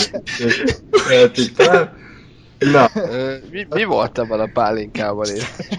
Én most megkérdezzél. Metil alkohol. Igen. Igen. Szóval tényleg lenyűgöző erővel hat a film. Azért nem tudok róla mit mondani, mert tényleg mindent elmondtunk. Az eredet az egy nagyon jó blockbuster, ez a maximum. Nagyon okosan van megírva, nagyon precízen van megrendezve, csak igazából karakterek nagyon nincsenek benne, tehát nem tudok például a Ellen Page karakteréről egyetlen egy tulajdonságot se elmondani, pedig ő az egyik legfontosabb mellékszereplő, de a film az nagyon jó, nem véletlen a kedvenc Nolan filmem, nem volt még soha olyan, hogy kijöttem a moziból, és aznap még egyszer újra néztem volna a filmet, de az eredet az ilyen volt, tehát hogy engem annyira lenyűgözött. De... És moziban még egyszer elmentél? Igen, hát azt igen, gyakorlatilag pár órával később azt mondtam, hogy hát én ezt simán újra nézném, és beültem újra. De ennek ellenére a Tengeralattjáróra szavazok, mert mondom, fontos a film, egyik legjobb háborús film, és ugye pont amiatt, mert a német oldalt mutatta be, és nem újra a hős amerikai katonák, akik leszámolnak a gonosz nácikkal, hanem az egésznek az emberi oldalát láthattuk. És egyébként ajánlom ezt, olyan szempontból egyébként most magam ellen beszélek, hogy ez se egy könnyű film, tehát hogy iszonyat hosszú, nyomasztó, és hát azért kelsek, hogy végigüld, még az eredet egy sokkal könnyebben fogyasztható mű, de ennek ellenére az értékesebbet választom is. Tehát Das Boot, a Tengeralattjáró. Többiek jönnek. Jóféle. Na mindegy, akkor magamhoz ragadom a szót. Az eredet, az szintén csatlakoznék a te mondásodhoz, hogy egy nagyon kiváló blockbuster, és nekem is hasonlóan jó élményeket nyújtott. A Tengeralattjáróban pedig ugye azt tetszett, amit ugye múltkor, amikor adásban beszélgettünk, hogy nagyon-nagyon jó atmoszférát keltett, és nagyon jól áthozta ezt a történést, hogy ugye egy csomó ideig nem történik velük semmi, és addig a film atmoszférája is ez, hogy így nem történik semmi. Tehát talán még kicsit unod is. De nagyjából pontosan azt éled át magadban, és ez tudatos volt, hogy ugye nekik velük sem történik semmi. Nagyon érdekes párhuzam az, hogy ők eközben hősködnek. Jaj, hogyha majd jönnek a hajók, akkor jó, szétlőjük őket, meg mit tudom én mi. És amikor meg történik valami, na akkor aztán meg mindenkinek tele van a nadrágja, akkor mindenki kusban ül, és mindenki csak azt nézi, hogy hol robban föl a bomba, amit éppen rájuk dobnak. És az meg az annyira durván feszült, hogy én csak így ültem, hogy belepréselődtem a székbe, és tehát, hogy oda akarok kiukadni, hogy nagyon-nagyon ki van centízve az, hogy a film hogyan, milyen módon hat rád. És ez át van gondolva, és végig van csinálva. A másik nagyon erős pontja a filmnek, azt akkor ki is emeltem, a vezetői szerepkezelése.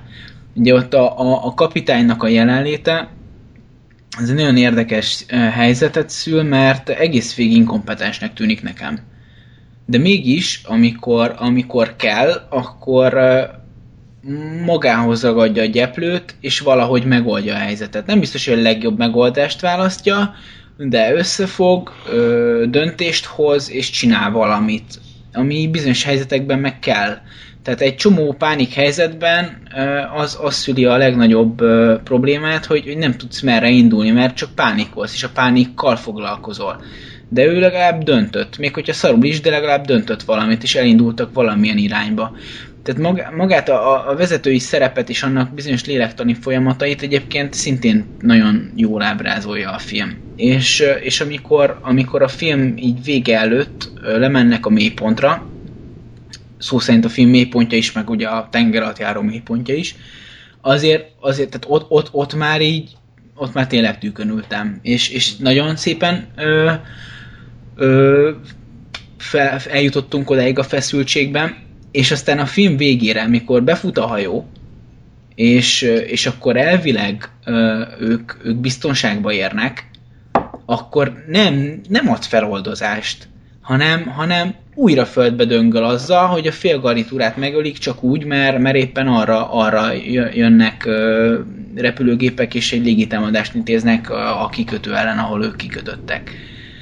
És összességében a tanulság az, hogy tényleg iszonyat nyomasztóan és jól reálisan ábrázolja a háborúnak a borzalmait, különféle szituációkban és helyzetekben, de alapvetően amit a legjobban ábrázol, az az elveszettség, amit egyébként a Thin Red Line is nagyon jól ábrázol, hogy egyszerűen lehetsz te a legjobb, meg a legügyesebb, soha nem, vagy nem biztos, hogy ezen múlik a te életed, hanem itt csak nüanszokon és kis apróságokon.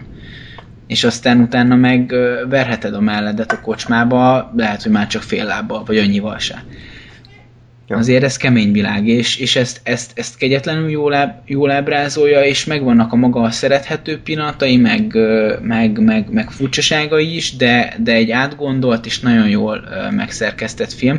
Nem mondom, hogy az eredet nem az, iszonyatosan jól át van gondolva, nagyon szépen meg van szerkesztve, de nekem a tengeralattjáró az valahogy még mesteribb ettől. Többiek jönnek akkor, mondjátok. Ákos. Akkor mondom, kicsit most szembe megyek önmagammal, mert most úgy érzem, hogy kell. Az eredetet nagyon szeretem, imádom. Az egyik legjobban elkészített blockbuster így az utóbbi, nem tudom, 10 évből, szerintem ott van a legjobbak között. Viszont tényleg az a baj, hogy DiCaprio karakterén kívül nem tudunk meg más karakterről semmit. És igaz, hogy ő rá van felhúzva az egész film, és ő a sztori mozgatórugója, de valamiért az ő sztoriát pedig nem találom annyira, most hogy is mondjam, tragikusnak, mint ahogy be van állítva a filmben. Nem jött át ez így érzelmileg. De ez egy iszonyat jól megírt film.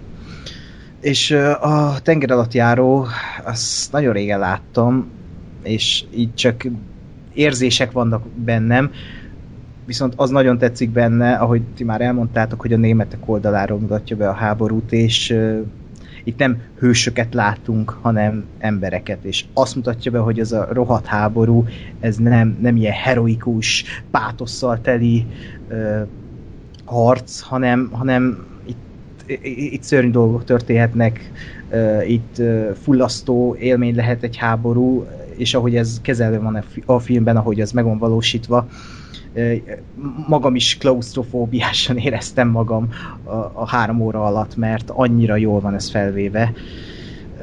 És tényleg, ahogy az idő múlását kezelik, az nagyon tetszett annak idején. Emlékszem, hogy így magamon mondtam is, hogy nem is tudom, láttam olyan filmet, ami ilyen jól kezeli a szakáll növekedését. ez nagyon bennem él, hogy tök jól kezelik, és így elgondolva, hogy azt hogy forgathatták le, hogy így volt egy forgatási napló, hogy akkor neked így van, de ha a másik jelentre állnak be, akkor ott visszakálom biztos, és leveszik rá, hogy nem tudom, de hogy így ez így elképesztő munkának tűnik, hogy ezt így összeszervezték. És tényleg a vége az meg a legnagyobb pofont adja nekem, hogy miről is szól a háború, vagy hát hogy tényleg, hogy a háborúnak nincsenek hősei, és csak áldozatai vannak, és semmire nem való az ember élet egy háborúban, most így hülyén fogalmazva. És ezért nagyon-nagyon-nagyon nagy pofont ad a végén, és talán az egyik legjobb háborús film, ezért én is a Tengeralattjáróra szavazok. Hát akkor már el lett döntve, viszont Sorter... Elúszottad, ha jó! Elúszottad! Sorter, én kíváncsi lennék a véleményedre, mert én emlékszem, hogy talán évtizedekkel ezelőtt mint egy élménybeszámolót rögzítettetek volna az Eredetről, akkor talán megyünk sippel közösen, és akkor nagyon elájutatok a filmtől. Logan is ott volt, ha jól emlékszem.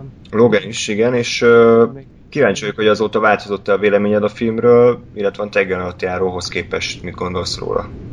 Hát kicsit én is magam ellen fogok most beszélni, két okból is. Az egyik az, hogy én az Eredetet alapvetően jobb filmnek tartom, mint a Tengeralattjárót, és én a mai napig nagyon-nagyon szeretem az Eredetet. Azóta persze már többször is megnéztem, nem változott róla a véleményem. Nolannek, hát talán mondhatjuk, hogy a legjobb munkája, talán. Esetleg a Mementót tudnám esetleg jobbnak mondani, de ebbe most nem menjünk bele. Ezt én magam sem tudom most így hirtelen eldönteni. Kétségtelenül egy nagyon erős munka. A Tengeralattjáró is. Azért mondtam azt, hogy én most magam ellen fogok beszélni két okból is, mert én ugyan az adás elején mondtam azt, hogy egy filmnél, amit megszavazunk a világ legjobb filmjének, igenis számít az, hogy ne csak mély gondolatokat vegyítsen ki, és mondjuk, vagy mondjon el, vagy mondjuk technikailag úgy legyen megalkotva, hogy leteszed tőle az álladat, hanem mondjuk szórakoztató is legyen. És ugye az Eredet ezt nagyszerűen hozza. A Tengeralattjárót azt hiszem, nem sértődik meg senki, hogy én azt mondom, hogy kifejezetten szórakoztató filmnek úgy nem nevezném. Nem szórakoztató, ellenben rohadtul nyomasztó. Nem könnyű végigülni, főleg nem akkor, hogyha az ember a nagyon hosszú változatot nézi, azt mondjuk még én se láttam, de a 3,5 óra is bőven elég abból a filmből. De én úgy gondolom, hogy a Tengeralattjáró nem művészi annyira, és nem elvont annyira, és nem nehezen befogadható annyira, hogy emiatt a háttérbe szorítjuk, és akármennyivel is jobbnak tartom az Eredetet, mint filmet, ha azt kell megmondanunk, hogy melyik a világ legjobb filmje, és ha számba vesszük ezt, hogy jelentőség, filmtörténeti szempontból értve, hogy jelentősége van, akkor ebben a párosításban én nem tudok az Eredetre voksolni, mert ott van mellette a Tengeralattjáró, ami sokkal többet mondott el, és egy olyan szintéren mutatta be a háborús filmeket és a háborút, amit, tehát most úgy értem ezt, hogy szintér, hogy mind technikai, mind pedig érzelmi szempontból, ahogy nagyon másik darab nem. Úgyhogy szerintem ezt a pontot neki kell adni. Így van. Nézzük, Gáspár, ehhez mit szól? Hát megint kb. Elmondtátok mindazt, amit én akartam volna mondani, vagy elmondtam volna. Én azt gondolom, hogy az Eredet az a Nolan filmjei közül az, ahol ugye továbbra sem, vagy még mindig, vagy azóta se tud nagyon a Nolan az érzelmekkel bánni, de azt gondolom, hogy ez pont az a film, ahol ez nem volt probléma, mivel annyira jó hogy annyira érdekesen, inkább azt mondom, annyira érdekesen volt összerakva maga a történet, hogy nem nagyon zavart az, hogy valójában az összes karakter az körülbelül 1,5-2 dimenziós. Tehát most, hogy mondod, most gondolok erre, hogy tényleg igazából például az Ellen Page karakteréről semmit nem tudtam meg, de gyakorlatilag senki másról sem a Leonardo DiCaprión kívül. De valahogy ez egyáltalán nem zavart, mert annyira jó a történet, és annyira érdekel, hogy akkor most hol van, mi van, milyen álom, mit tudom én, hogy nem foglalkozom ezzel. De ugyanakkor az is tény, hogy igazából ez a film, ez most nem akarom degradálni, de nem több annál, mint egy érdekes történet, és mondjuk egy pici gondolat mögötte. Míg a Tengeralattjáró az meg tényleg elég keményen belemegy minden olyanba, vagy mindabban, amit elmondhatok, hogy valójában egyrészt a németek is emberek voltak a második világháborúban, és tényleg ez az egész helyzet, hogy egy tengeralattjáróban ülnek, jó ég tudja mennyi ideig, és gyakorlatilag fogalmuk sincs, hogy mi történik, ez a teljes bezártság, és ez nagyon-nagyon nyomasztó hangulat, ez nagyon erősen átjött ezen a filmen keresztül, és bizonyítva az előző, vagy ez a korábbi érvemet is, hogy azt gondolom, hogy lehet jól csinálni azt, hogy nem nagyon történik semmi egy filmben akció szempontjából, és itt szerintem ez történt, hogy a tengeralattjáró nagyon hosszú, nagyon lassú, de ott azt érzem, hogy megvan ez a feszültség, és nyomaszt, és direkt azért nem történik semmi, vagy azért nagyon lassú az egész, mert ezek az emberek ott ülnek a tenger fenekén egy fém kalitkában, és igazából folyamatosan ott van az a fenyegetés is, hogy egyszer csak valami valahol elreped, vagy nem úgy működik, ahogy működnie kell, és akkor kampó, nem tudsz mit csinálni, nem tudom hány 100 méter mélyen a tenger alatt, mert egyszerűen ennyi, akkor meghaltál, és kész. És pont ezért iszonyatosan erősek például azok a jelentek is, amikor ugye feszegetik azt, hogy milyen mélyre tud merülni ez a tengeralattjáró, még meddig bírja, és aztán ugye ami erre rímel az a végén, amikor meg hát nem elsüllyesztik őket, de hogy azt hiszem léket kapnak. Igen, vagy azt hiszem találat éri őket, nem? Nem az történik? Igen, és hogy ott meg amikor ugyanúgy merül, és csak nézik a kis mutatót, és nem tudnak semmit se tenni ellene, csak abban reménykedni, hogy azért csak mégis kibírja ez a burkolat. Na, szóval részemről is a tengeralattjáró, bár azt mondom, hogy azért az eredet is egy nagyon erős film, és nagyon jó, és tényleg szélesebb körben értelmezhető mondjuk, de mégsem gondolom, hogy ez értékesebb lenne, mint mondjuk a tengeralattjáró, és hogy ezért nem elli meg a továbbjutást, úgyhogy tengeralattjáró. Hát akkor azt hiszem ez egyértelmű volt. Egyébként így a második ilyen után, hogy ilyen óriási nagy egyetértésben egymás vállára borultunk, azért azt így mindenképpen leszögezném még egyszer, mert ezt már korábban is elmondtuk, hogy ez egyáltalán nem a másik filmnek az értékeinek a lebecsülését jelenti, csak hogy ezt így, bár elmondta mindenki, csak ezt tényleg tisztázzuk le, hogy nem a 2001 űrodüsszeia meg az eredet szar, hanem csak ebben a relációban ez az 5 ember, aki ma összegyűjt ebben az időpillanatban, ezt gondolta erről. Így van. Nyilván sok olyan párosítás lett volna, amikor az eredet jutna tovább. Így van. Rengeteg ilyen lett volna. Hát olyan is volt, nem? Hát igen, mint ahogy volt is erre már gondolom. Példa, a tengeralattjáróval szemben én nem juttatnám tovább, és úgy látom, hogy akkor nem csak én gondolom így. Így van. Hát az Istenvárosát ejtettek ki, azt hiszem. Igen, mondjuk azt... azt sajnálom. Jajjajjaj, de jó, hogy ott nem voltam. Hát megessük fel azt a döntést. Nem azért, nem is tudnám meg. Na mindegy, hagyjuk, igen. Hát lássuk ki újra azt a hullát, létszél. Istenvárosát, majdnem a... igen. Szóval a következő városításba... Én még nem döntöttem, ez a Snowpiercer és a Donnie Darko. Vicces, mert én sem tudok dönteni. Jó. Hú, de könyv. Akkor kezdjem én, jó, mert nálam egyértelmű. Kezd Sorter, főleg, hogy te akkor mondtad, hogy most látod életedben először a jégtörőt, vagy nem tudom mi a magyar címe. A túlélők viadala, vagy mi az Isten? Tényleg ez a címe? Szerintem azt hiszem ez. Snowpiercer, a túlélők viadala, nem így van? Így. Tehát, hogy nem fordították le, nem ilyen mellékcímet tettek hozzá. Tomás... Nem, hát, hogyha nem hagyták volna ott az eredetit, az már szerintem nem fért volna az arcukra, tehát azért ez, hogy a túlélők viadala, hagyjuk már, tehát azért. Jó, hagyjuk. Tehát a Snowpiercer és a Donnie Darko párharca következik, ami nálam nem lesz párharc. Mindjárt el is mondom, hogy miért. A Snowpiercer volt igen a jelenlegi listából az egyetlen film, amit én ezelőtt még nem láttam, hanem az adás kedvéért néztem meg, bár hallottam már róla. Azt hiszem az egyik Filmbarátok adásban is volt róla szó. Amiben én ugyan nem...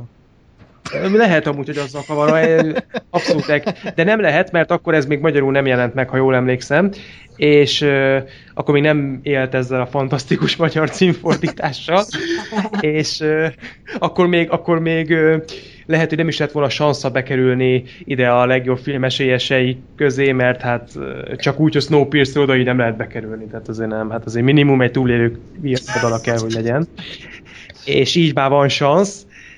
De szóval, hogy hallottam már előre a filmről, és érdekelt is, mert egy nagyon érdekes alaptörténete van. Nem tudom, hogy egyébként ez eredeti ötlete, vagy adaptáció, vagy... Ez egy francia képregény adaptáció, de eléggé megváltoztatták, azt hiszem.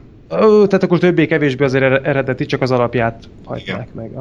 Aha. Mert az alapötlete amúgy az nagyon jó, és egy tök izgalmas és érdekes film.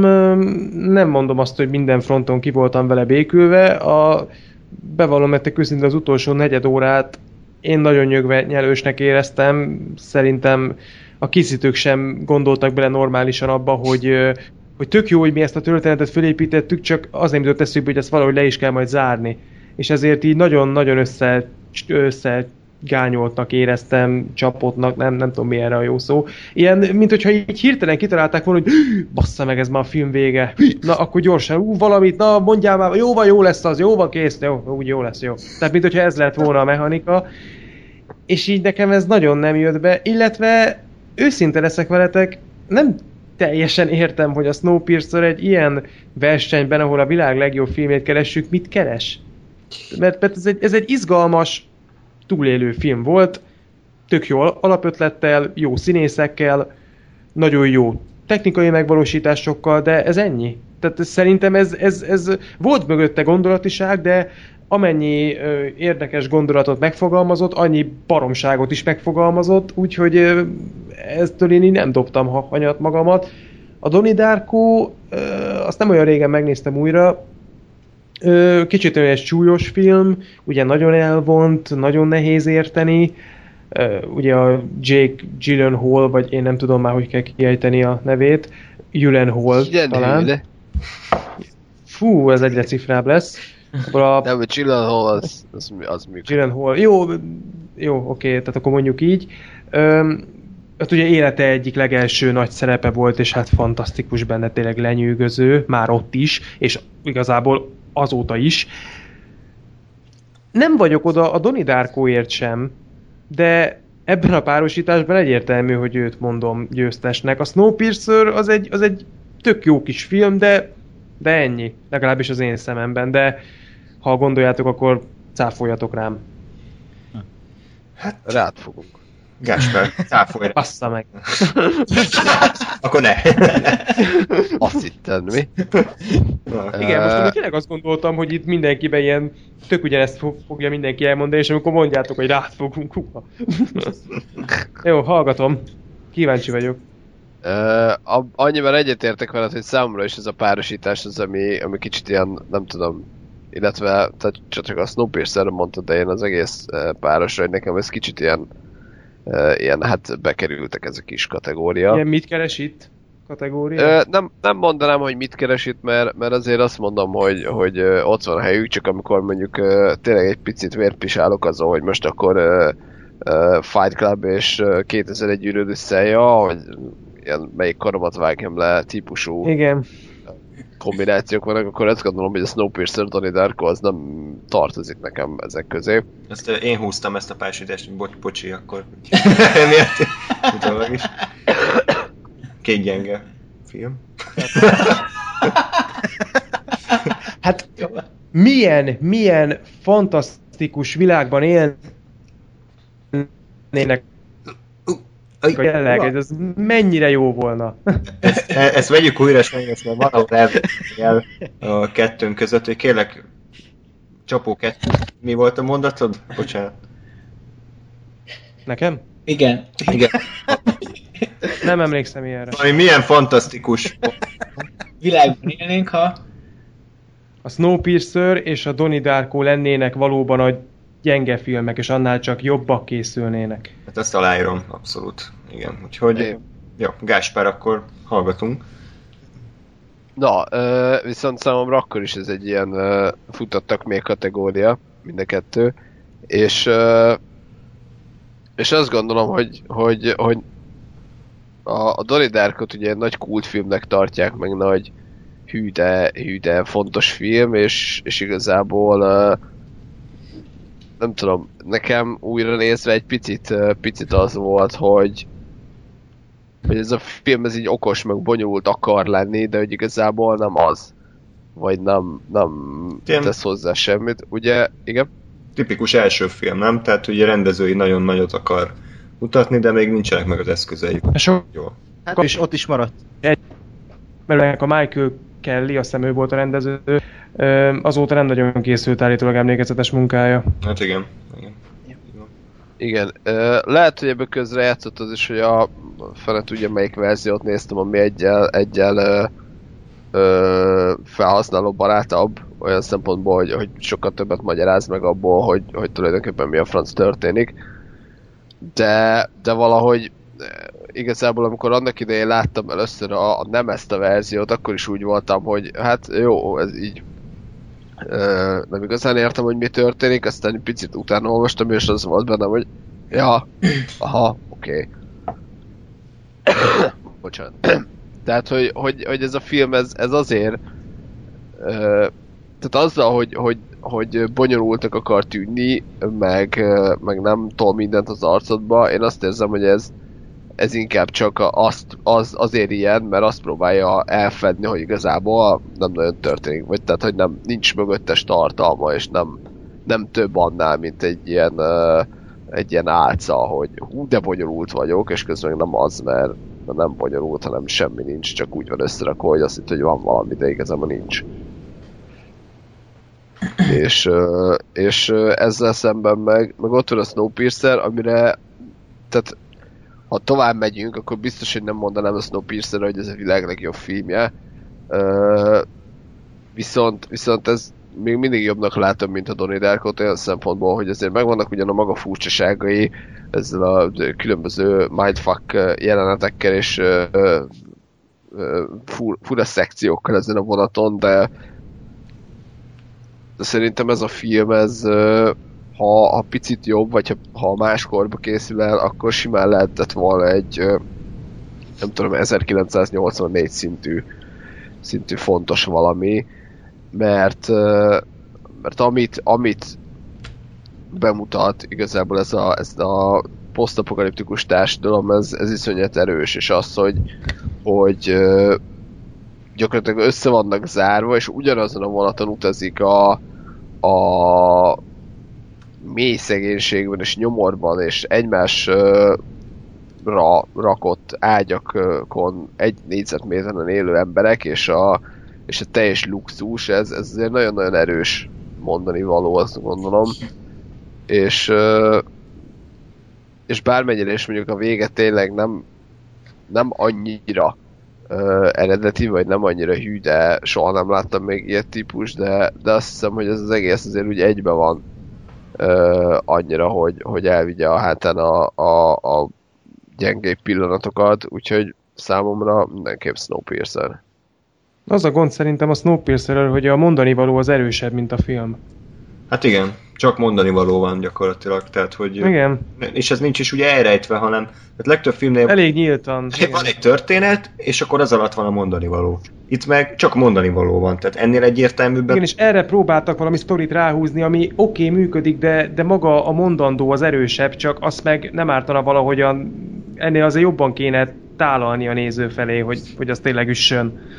Igen, tehát iszonyatosan le van egyszerűsítve az egész. Tehát olyan, mintha valamilyen középiskolai oktatófilm lenne, hogy akkor ez le a gonoszok, azok ilyenek, de a szegények azok olyanok, és akkor végig kell haladni a társadalmi ranglétrán, és tehát, hogy oké, hát ez... Ez meg a másik, ami nem tetszett benne, ezt elnézést az előbb elfelejtettem mondani, hogy a jók azok nagyon jók, a gonoszak meg aztán de kurvára nagyon-nagyon gonoszak. Na ez sem nagyon tetszett, hogy átmenet nem nagyon volt. Gonoszan süti a húst a végén. Ezzel egy picit vitába szállnék, mert a monológ a szerepekről, a társadalmi szerepekről az nagyon ambivalens számomra. Tehát... Arra gondolsz, amikor elmeséli, hogy mit tett annak idején? Nem, amikor a nő a cipő szerepéről beszél. Tehát, hogy mire használod ja? A cipőt? A cipő az a lábon van, és nem a fejen. Tehát ugye magyarul megideologizálja azt, hogy a társadalom söpredékének miért van helye az utolsó kocsiban, és miért nem előrébb, és miért nem esznek jobb kaját, miért a szart, és így tovább, és így tovább. Ezt így ugye megideologizálja, és egyébként alapvetően eléggé vérlázító módon, de ugyanakkor meg az a fajta szervezettség, amit egy társadalom képvisel, az meg szükséges, és nem azt mondom, hogy ez egy igazságos társadalom, de ez egy igazságtalan helyzet, ahol belekerültek.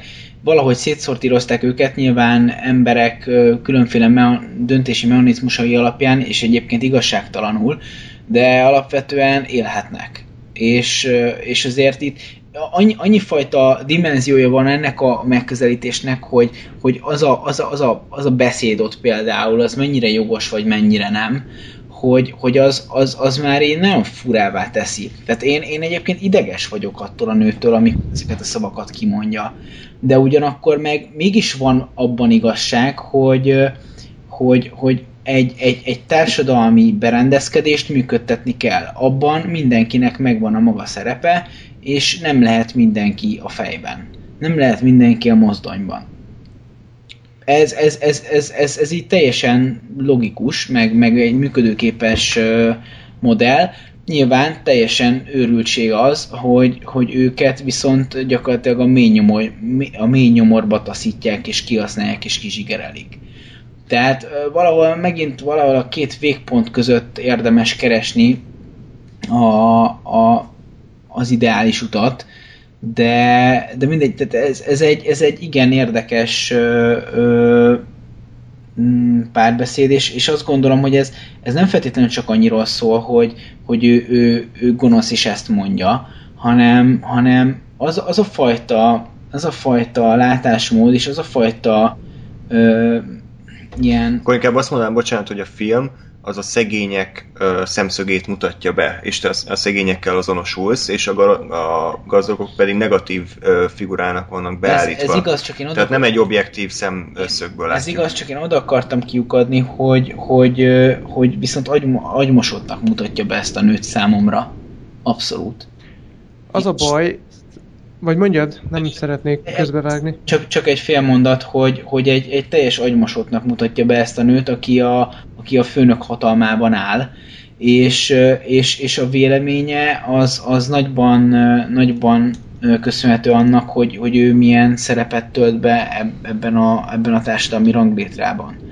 Úgyhogy én nem gondolom őt se előrébb valónak, ő jobb helyre született, és ezért jobban tudja az észt osztani, vagy bármit mondani, de egy ugyanolyan robot, mint bármelyik másik. Az a baj szerintem, hogy mindaz, amit te most elmondtál, az sokkal több mélységet tartalmaz, mint az, ahogy a film ezt így bemutatja. Tehát értem én, hogy ez lenne az üzenet, csak ez a látottakból nem annyira jön át. Meg én őszintén szólva azt a monológot, amit te az előbb említettél, azt sem tudtam túlságosan nagyra tartani. Nem mondanám, hogy különösebben hatással volt rám. Lehet, hogy velem van a probléma, én ezt is föntartom, hogy csak nekem nem jött ez át. Itt értem én, hogy mi lett volna az üzenet, csak ezt közölni is kellett volna ennél erősebben, ennél hatásosabban. Lehet, hogy a rendezés nem volt eléggé addiktív, nem tudom, de szerintem itt az ereje a filmnek az, ahogy az előbb is mondtam, maga az üzenet és maga a történetnek a mondani valója az erősebb, mint ahogy ezt a készítők meg tudták fogalmazni. És szerintem itt ez a baj. Ezt egyébként én teljes mértékben adom, tehát ezt így jól megfogalmaztad, hogy maga az egész keresztori az nagyobbra nyúlik, mint amit a film igazából meg tud valósítani.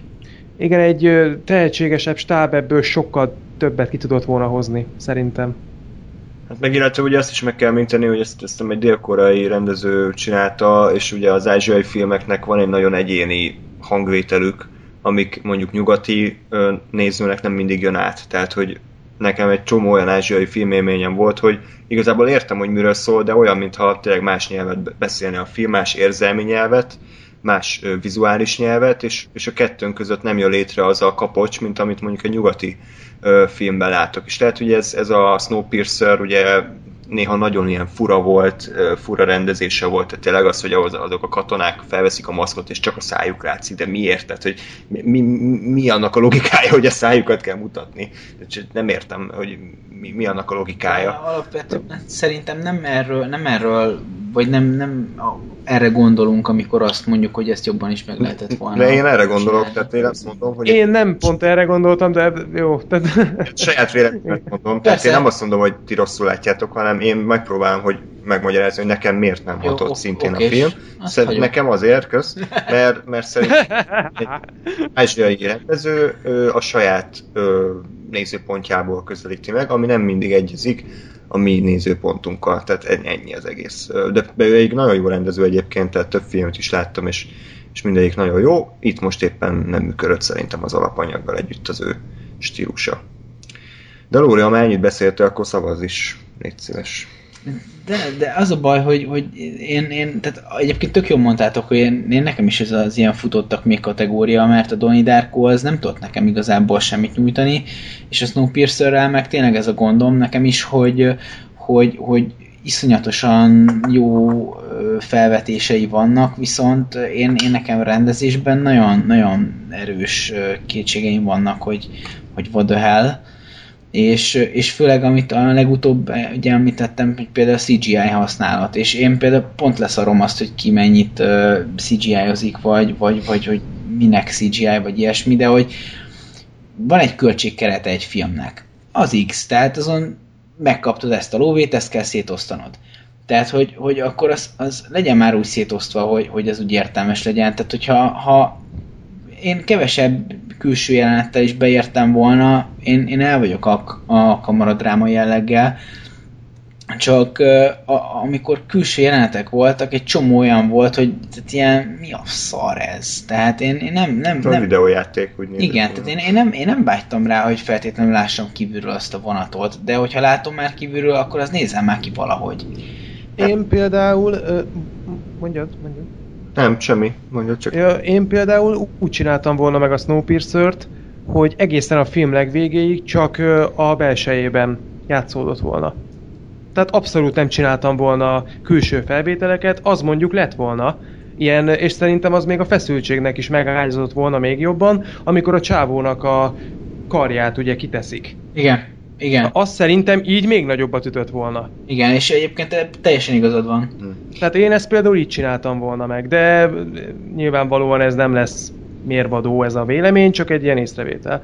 Ez jogos, csak ugye az a baj egyébként az ilyen új filmekkel, hogy az ember rögtön elkezd gondolkodni, hogy na lesz-e valami csavar, valami fordulat, és nekem rögtön az ugrana be, hogy oké, akkor lehet, hogy ez lesz a végén a nagy fordulat, hogy ez nem is egy vonat, hanem mondjuk egy helyben áll, és az ablakok azok csak ilyen kivetítők, vagy valami tévék. Uh-huh. És ugye az lesz a végén, hogy kiderül, hogy nincs is vonat, nincs is fagy, hanem az embereket mondjuk így. Hát de akkor, hogyha így nézzük, akkor tulajdonképpen az is egy fordulat, hogy nézd már mégis. Vonat. Akkor ez is egy fordulat, nem? Tehát, hogy nézd, már tényleg igazat mondtak. Dupla fordulat, dupla. Igen. Azt hitted, hogy igazat mondunk, és tényleg?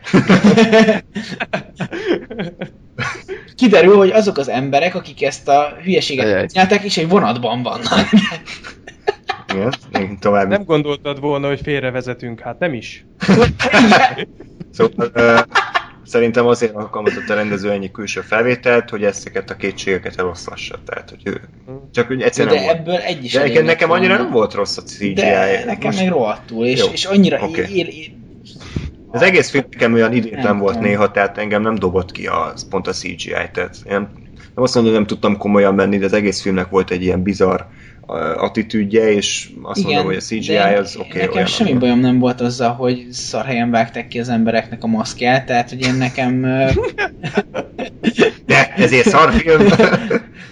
Én nekem mindent belefért, egyedül tényleg ez zavart, hogy ez gagyin néz ki, tehát hogy így nem ár. Szóval térjünk vissza a szavazatodra, ne húzz az időt. Nem tudom, legyen a Snowpiercer, de igazából, tehát ez most ilyen... Ne lezserkedjél itt, hogy ez de... Hát akkor meg ne kérdezz most. Hát, ha ők mondanak, a többiek Egy feltételes elbetűt bele. Azt hittem azt mondod, hogy akkor legyen a másik. Legyen a Donnie Darko. Hát ugye Ákosnak a véleményét még nem hallottam. Hát ha bármi okosat mond, ami... De... Igazából én nem akartam beleszólni itt a vitába, mert szerintem már így is, nekem is az a baj, hogy ez az a kategória, vagy az a páros, ami így se veled, se nélkület, de igazából Donnie Darkot szerettem, a Snowpiercert annak idején nagyon szerettem, de azzal tökre egyet tudok érteni, hogy egy kicsit didaktikus az egész filmnek a mondani valója, és ahogy azt próbálja nekünk elmondani. Viszont az a fajta, most ezt is nevezhetjük szerintem idézőjelesen blockbusternek, hogy az a fajta blockbuster, ami tartalmat és szórakoztatást is kínál egyszerre. És emiatt nekem nagyon tetszett annak idején a Snowpiercer, és az utolsó negyedórás beszélgetés is szerintem tök jó volt, meg a legvége, az kicsit ilyen meglepő volt számomra, a legvégső úgymond megoldása a történetnek. Viszont nekem, azt nem mondtátok, kicsit zavaró volt, hogy teleszórták sztárokkal ezt a filmet, hogy ennek most mi értelme volt, azt nem tudom. Én megelégettem volna egy Chris Evans-szel, meg egy Ed Harris-szel. Szerintem anyagi, hogy többen beülnek a film. Nyilván igen, de engem nagyon kidobott. Jobb, persze Tilda Swinton nagyon kellett, ő jó helyen volt ott, barom jó a filmben, de igen. Ez az egész, hogy ott van John Hurt, ott van Jamie Bell, ott van Viola Davis, ki van még ebben a filmben, nem tudom, de... Harris? Igen. Vendég. Úgyhogy végig van egy dinamikája a filmnek, tökre tetszett ez a videójátékos felépítés, hogy egyre nagyobb szintek vannak, vagy egyre újabbak és egyre látványosabbak. És Chris Stevens szerintem itt baromi erős volt, és bebizonyította, hogy ő egy baromi tehetséges színész. Van egy nagy monológia a filmben, ami hidegrázós. Úgyhogy én a Snowpiercert mondanám, mert a Donnie Darkot igaz, hogy szeretem, de úgy sose állt hozzám közel. Megnézem, annak idején ez biztos nagy port kavart, és tök jó, meg hát az utolsó nagy montázs az mindig egy ilyen nagyon-nagyon jó jelenet, viszont nekem nem ad sok mindent az a film, úgyhogy én nem vagyok egy nagy Donnie Darko fan, de egyébként érdekes, itt vagyunk öten, és egyikünk se, hogy a Donnie Darko-nak egy nagy kultusza van, és akkor mi bebizonyítjuk itt a podcastbe, hogy mégse, vagy mi? Jó, hát igazából mindannyian úgy szavazunk kb. Most ebben a kérdésben, ebben a párosításban, hogy legyen a kettő közül valamelyik, tehát ez egyikünk se azért szavaz mondjuk a Donnie Darko-ra, ha arra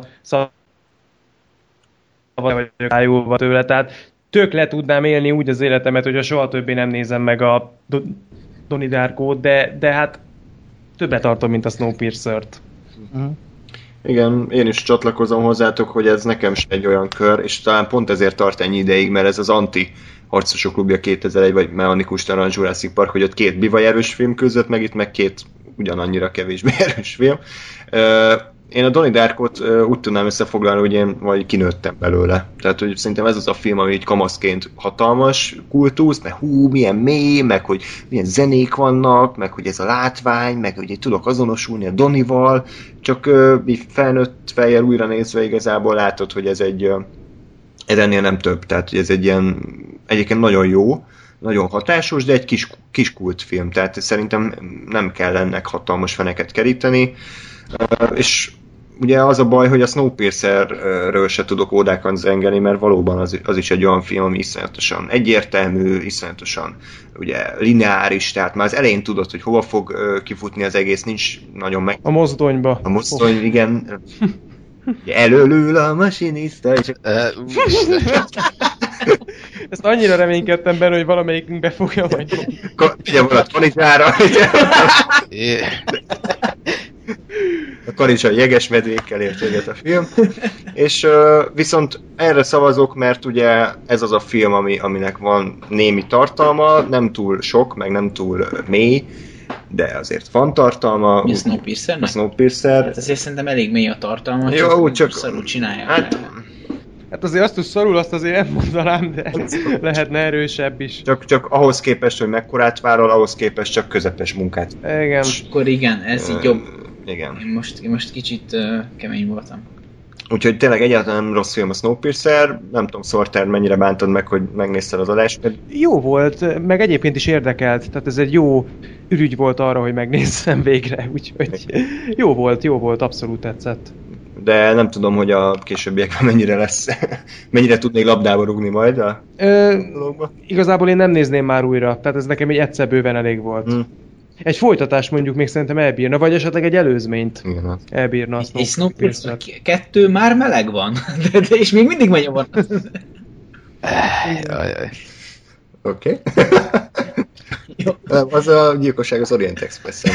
Egyébként én lehet, hogy csak azért mondtam inkább a Donnie Darkót, mert én emlékszem, hogy nekem az egy mekkora felüdülés volt még fiatal koromban, amikor láttam, középiskolás lehettem, nem értettem. És nagyon-nagyon be voltam feszülve, hogy nem igaz, hogy nem bírom összerakni, és emlékszem, akkora megnyúlás volt, hogy ja, senki se érti.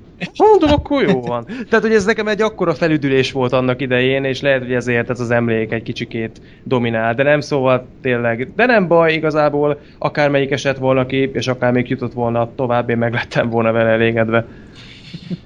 Hát a következő párosításnál az a rossz hírem, hogy nekem ez is két ambivalens film igazából, tehát egyik mellett se tudok nagyon, nagyon kampányolni. Az egyik a V, mint vérbosszú, ugye V for Vendetta, az utolsó jó film, amihez a Wachowskiknak közük volt, talán mondjuk a Fejőatlasz mellett. Másik pedig a Jó, a rossz és a csúf, ami vissza lett szavazva, úgyhogy itt is nagyon át kell... Helyes. Mi ejtette ki? Igen... Ki volt az a szemtelen? Melyik film volt az, aki kiejtette? Most gondolkodok. A franc tudja, jó, rendben, menjünk tovább. Most kiguglizza ki, addig... Ne, hagyjátok csak, nem érdekes. Utána nyomozók érdekel. Csak az, hogy behaladszik a kattingatás. Jó, addig beszéltek valamiért érdekes dologról. Jó, akkor addig Sorter, akkor mesélj ezekről a filmekről. Jó, kezdjem? De muszáj nekem kezdeni, mert nem igazán... Akkor sem. Te kérdezted, hogy mi ejtettek ki, annak, hogy erre válaszoljuk, az az ára, hogy eddig beszélj, még kikeresik. Jó, de muszáj erről beszélnem? Nem lehetne, hogy elmesélem, hogy milyen napon van? A nyaradról, vagy ilyesmi. A mai napod volt, tegnapi, dönteni kell. Valamit tovább. Tegnap vasárnap volt, tehát az volt a jó, ma meg ugye hétfő van. Ez volt így. Akkor... Ennél valami nehezebbet kell kérdeznetek, hogy ezt ki is tudjuk húzni addig, amíg kikeressük a választ. Nem, szóval, hát akkor kezdem én. Az a gond, hogy úgy fogom elkezdeni az érvelést, hogy én sem tudom, hogy melyikre fogok még jelenleg szavazni, úgyhogy ez vicces lesz. Hát, ugye a Jó, a rossz és a csúf, de hiszem, hogy bárkinek be kéne mutatni, még a nem filmkedvelő, vagy nem filmrajongó emberek is szerintem ismerik, vagy látták ezt a hatalmas klasszikust. Szerintem kimondhatjuk, hogy a western filmek között a legjobb, ami valaha készült.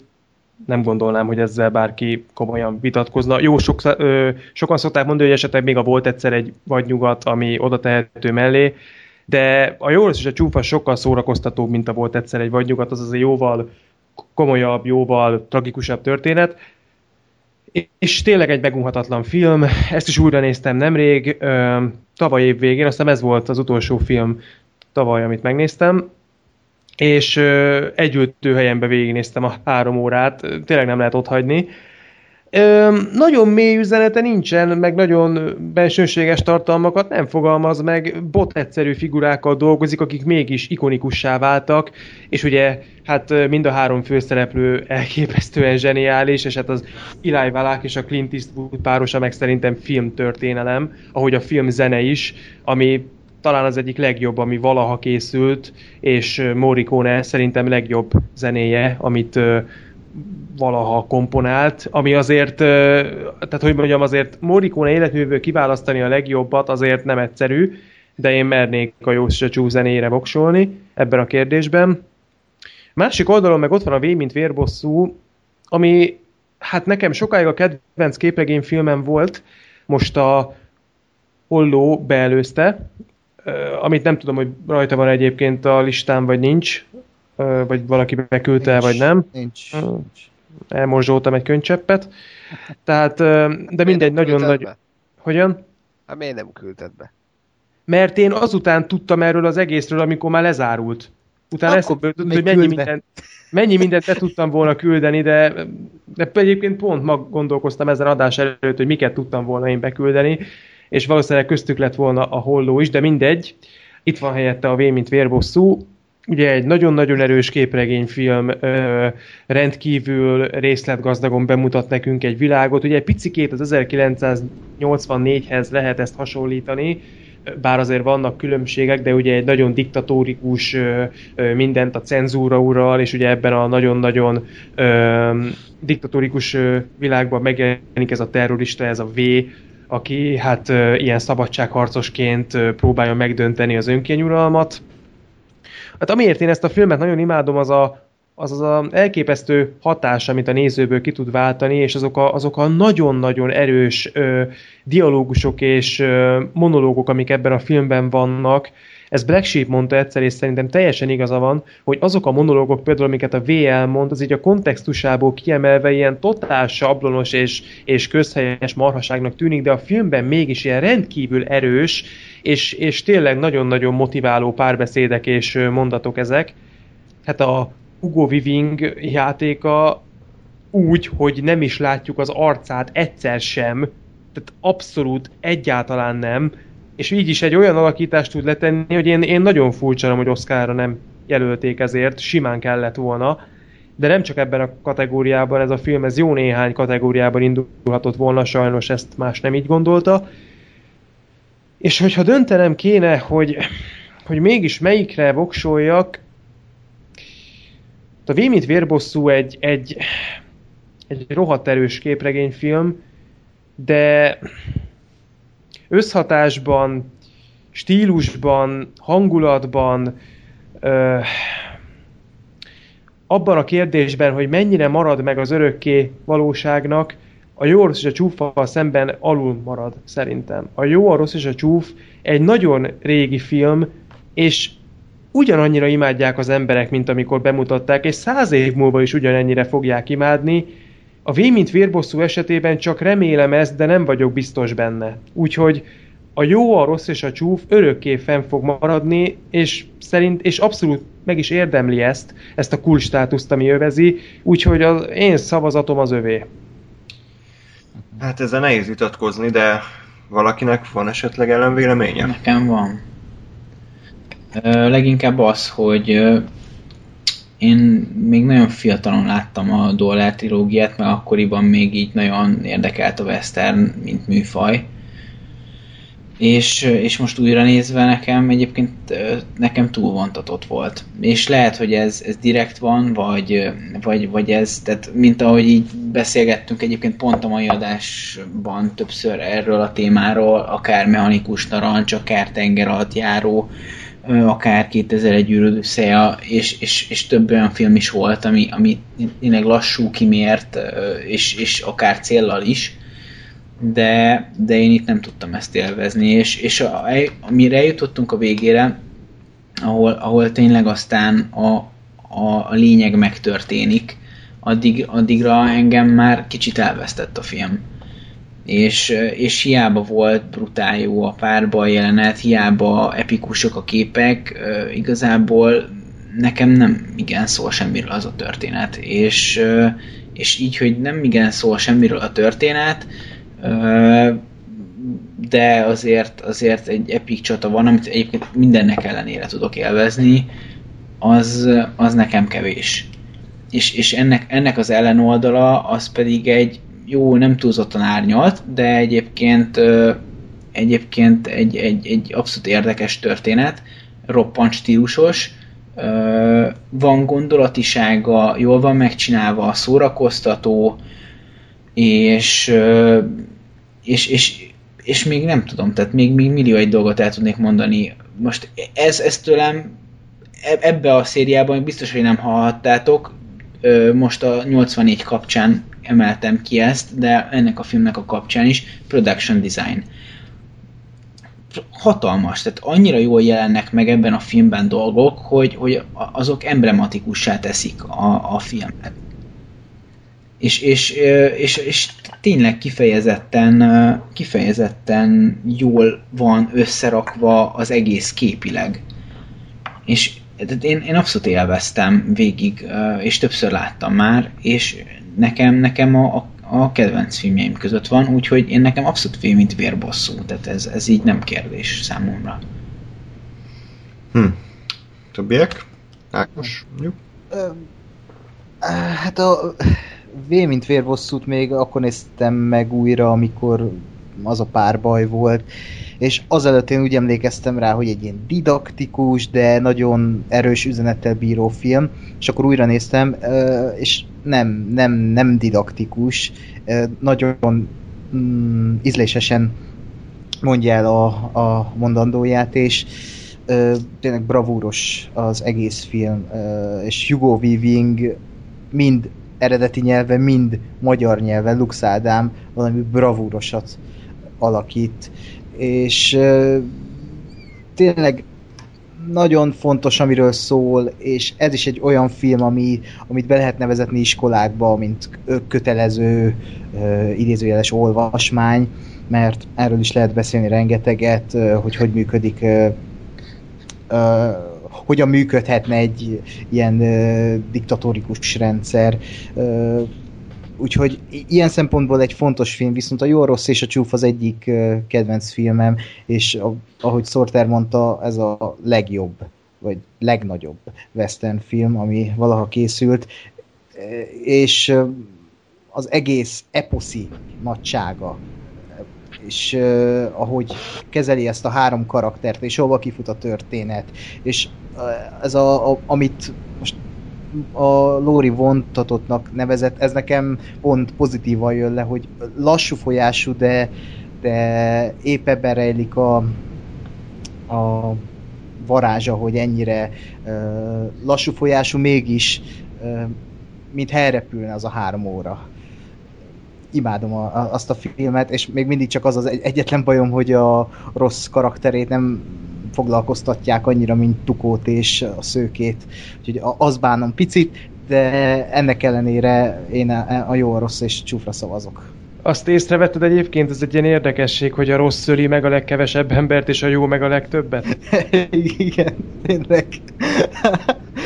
Mondjuk ez is jó egyébként, hogy nem mutatnak sokat, és csak sejtetnek, de hát a végén megöli az egész családot, azért olyan rossz. Leavencliff zseniális. Ja, meg az érdekes, hogy másodjára van a V, mint vérbosszú, és másodjára nem rászavazol, úgyhogy neked valami nagy bajod van ezzel a filmmel. De... Nem, mert nagyon szeretem, csak hát valami neki kell esni. A Jó, rossz és a csúfa szemben, ne viccelj. Gattaka ellen volt először, ha jól emlékszem. Hát a Gattaka ellen ne viccelj. Egyébként a Jó, rossz és a csúf pedig a Mechanikus narancs ellen küzdött meg, és azzal szemben maradt alul. Úgyhogy érdekes, hogy most együtt vannak, csak egy külön pályázatásban. Igen? Mi volt ez? Nyögés? Mr. Jurassic Park. Oké. Rendben, ezt érted. Gáspár, neked van már véleményed? Nekem van. Akkor halljuk. Bocsánat. Meglepő bejelentés fog következni. Én a Jó, a rossz és a csúfot most láttam először. Mekkora nagy film. Az hogy? Úgyhogy cserébe látom egy csomó teljesen más western. Surprise, motherfucker! Amiről soha senki nem hallott. És ez nekem eddig kimaradt, és nagy érdeklődéssel tekintettem elébe. És igazából, ha röviden össze kéne foglalnom a véleményemet, akkor az az, hogy ez egy ilyen minden van benne western. Tehát tényleg a karakterek, lövöldözés, egymást átverjük, de van benne nem függetlenségi háború, hanem mi az, polgárháború, még talán indiánok nem voltak benne, de azon kívül körülbelül minden, ami a western műfajnak sajátosság, és ennek a kornak a velejárója, az ebbe bele volt suvasztva, de és igazából jól is működött, de nekem ebben a felállásban ez igazából egy olyan, mint ha mondjuk az eredetet nézem, hogy ez egy jól összerakott történet, jó karakterekkel, de hogy így nem adott semmi pluszt. vagy nem igazán érzem azt, hogy ez nekem bármi többet mutatott volna, vagy hogy tovább kéne mennie.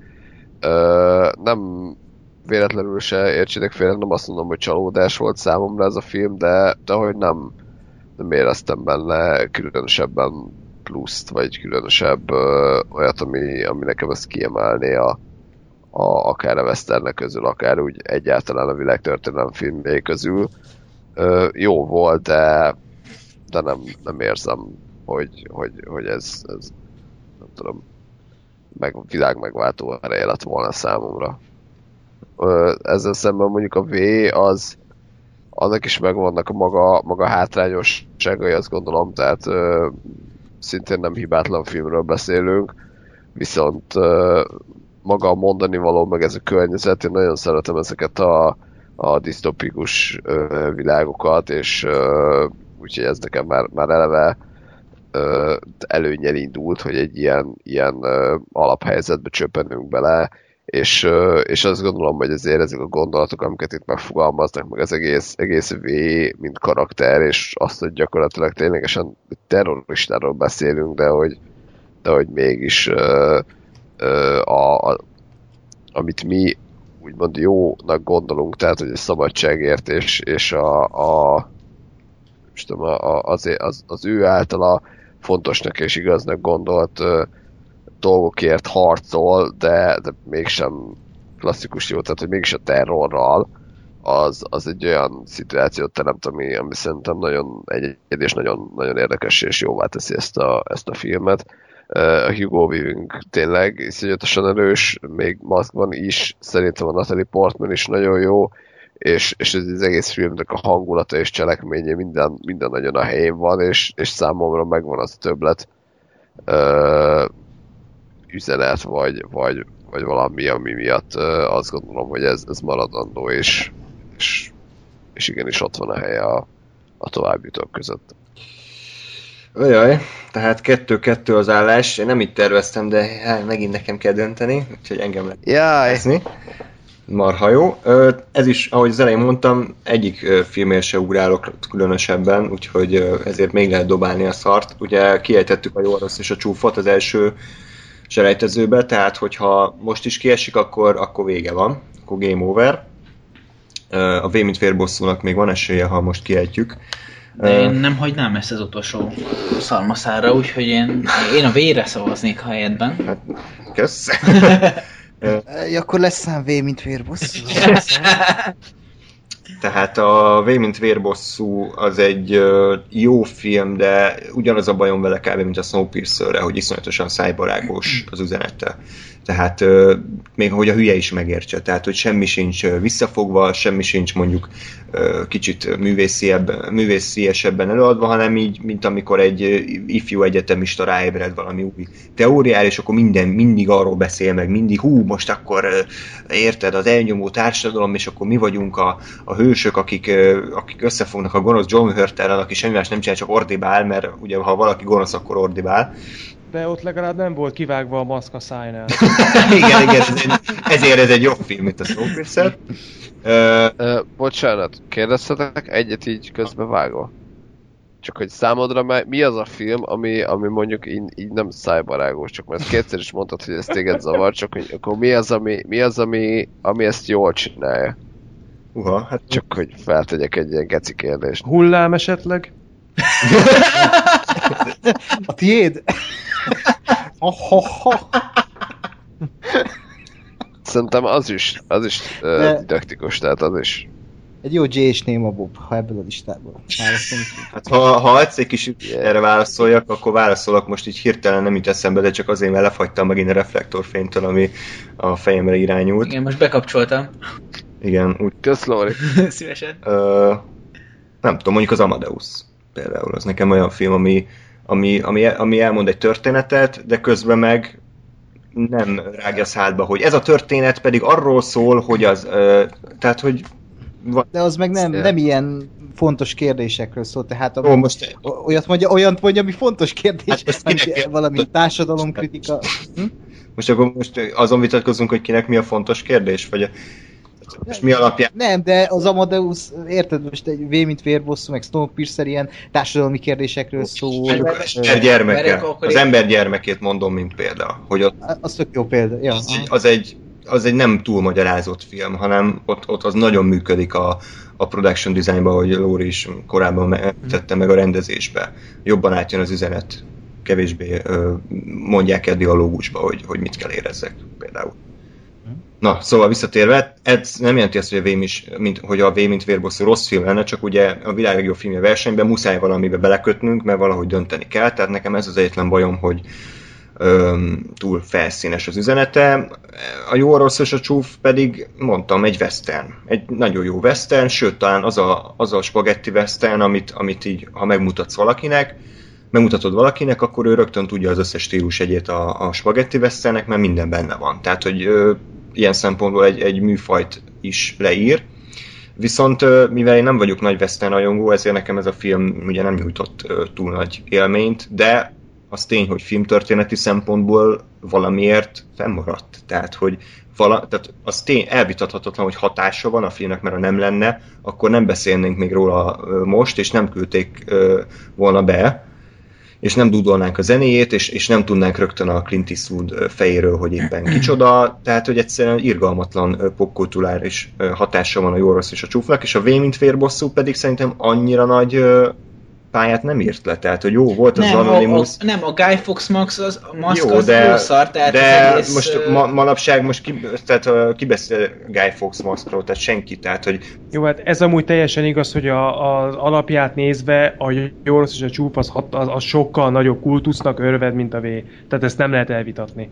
Ezen szerintem kár is. Filmként igen, de hogy a film emberekre gyakorolt hatása, azért az viszont szerintem sokkal nagyobb ívet ír le a V esetében, és míg a jó, a rossz és a csúf az kb. Egyébként nem szól semmiről, csak egy western történet, addig a V mint vérbosszú az azért amellett, hogy egy szórakoztató történet, amellett azért még hogyha kicsit adott esetben szájbarágos módon is, de elég komoly kérdéseket tárgyal ki.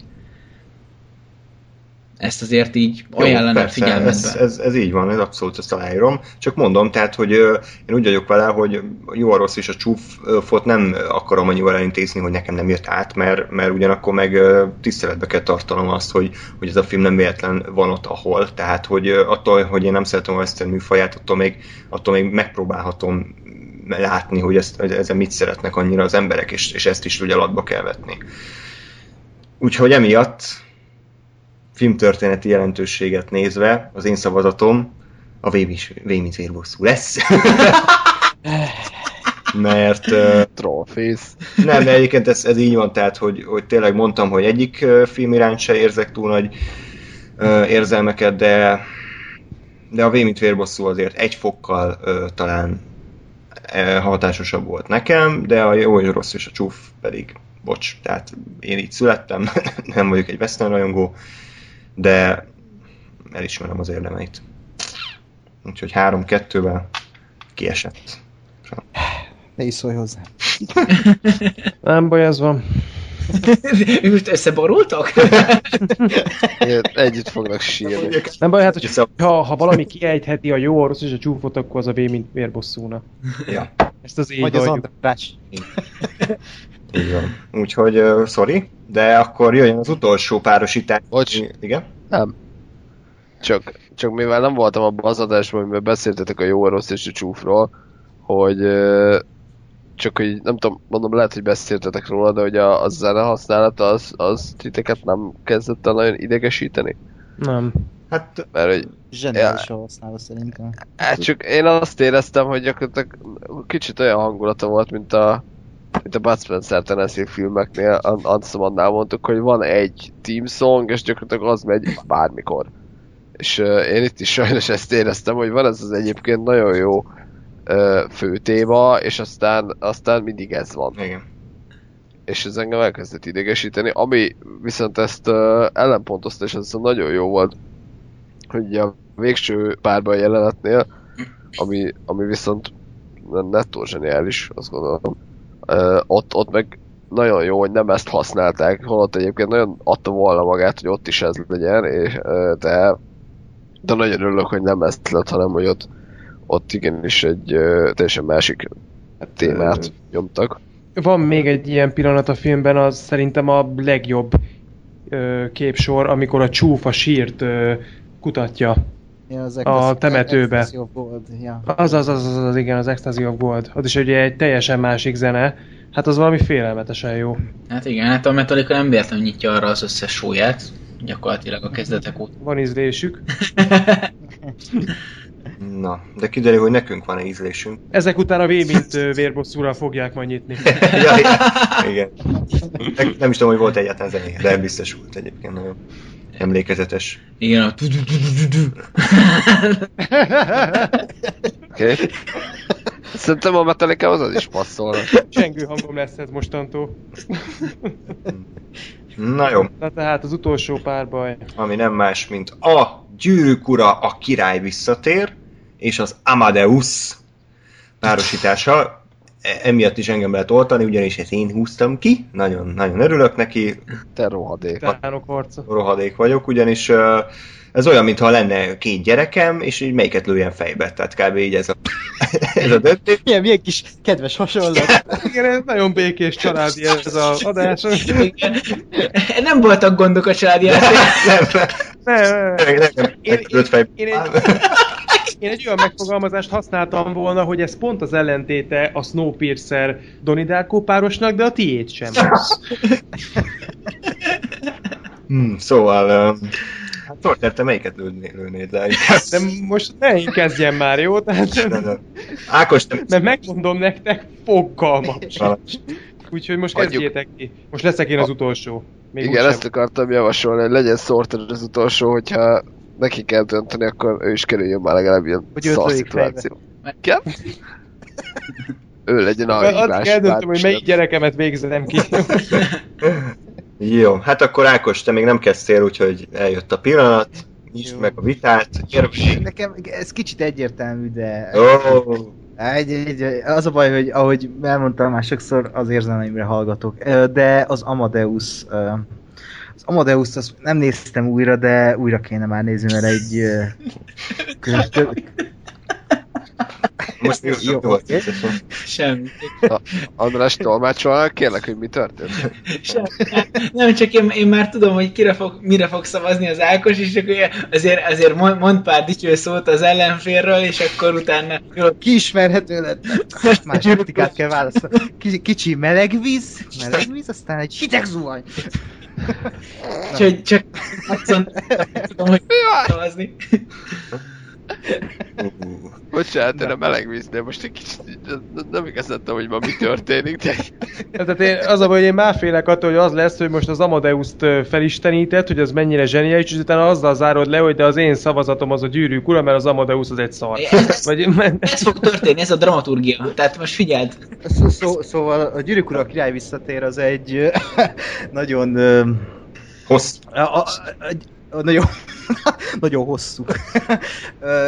Hát az egyik kedvenc filmem, úgyhogy... Ugye ebben beszéltük, hogy igazából, ha jól emlékszem, hogy most a trilógiát nézve ez a legjobb rész, a Gyűrű szövetsége mellett nálam ez így két dobogós, nem tudom, hogy melyiket választom, de a király visszatér, az azt szerintem, mint ahogy már sokszor elmondtak ebben az adásban, így a filmtörténelem része. És ez is egy olyan film, ami nem tud öregedni. Szerintem ebben tökéletes minden, és nem tudom, mit lehetne még róla elmondani, mert annyira a popkultúra része, hogy bármit mondok, azt már mindenhol elmondták 55-ször. Imádom a világát, imádom, hogy befejezik a sokat mondott 50 000 befejezése van ennek a filmnek, engem sose zavart.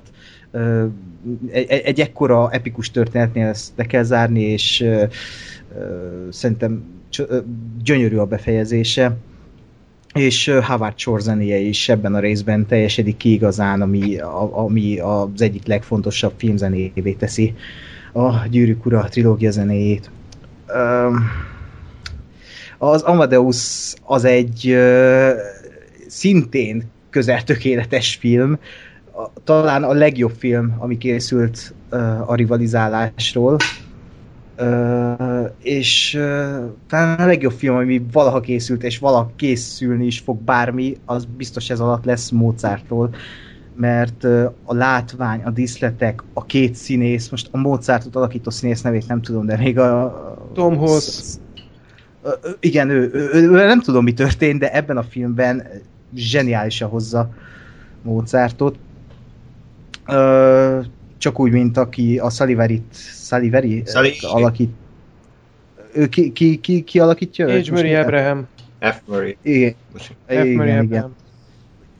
Ő is egy baromi erőset alakít ebben a filmben, és imádom az egésznek a kor hangulatát, ahogy elmeséli ezt a történetet, és hát azt, amiről szól, hogy valaki egy ilyen tehetséggel születik már 3 évesen, ír egy operát, most kicsit túlozva, valaki meg egyszerűen ilyen tehetséges akar lenni, és látja maga előtt, hogy ott ez a tehetség, és őt sose fogja tudni felülmúlni, és iszonyat erős ez a látásmód, amit Salieri tanúsít Mozart iránt. Hát, mondanám, hogy nehéz a döntés, de hazudnék. Ha az Amadeus más film mellé került volna, akkor annak sokkal jobban örülnék, úgyhogy bazd meg, András, ezt így szereted. Ez az!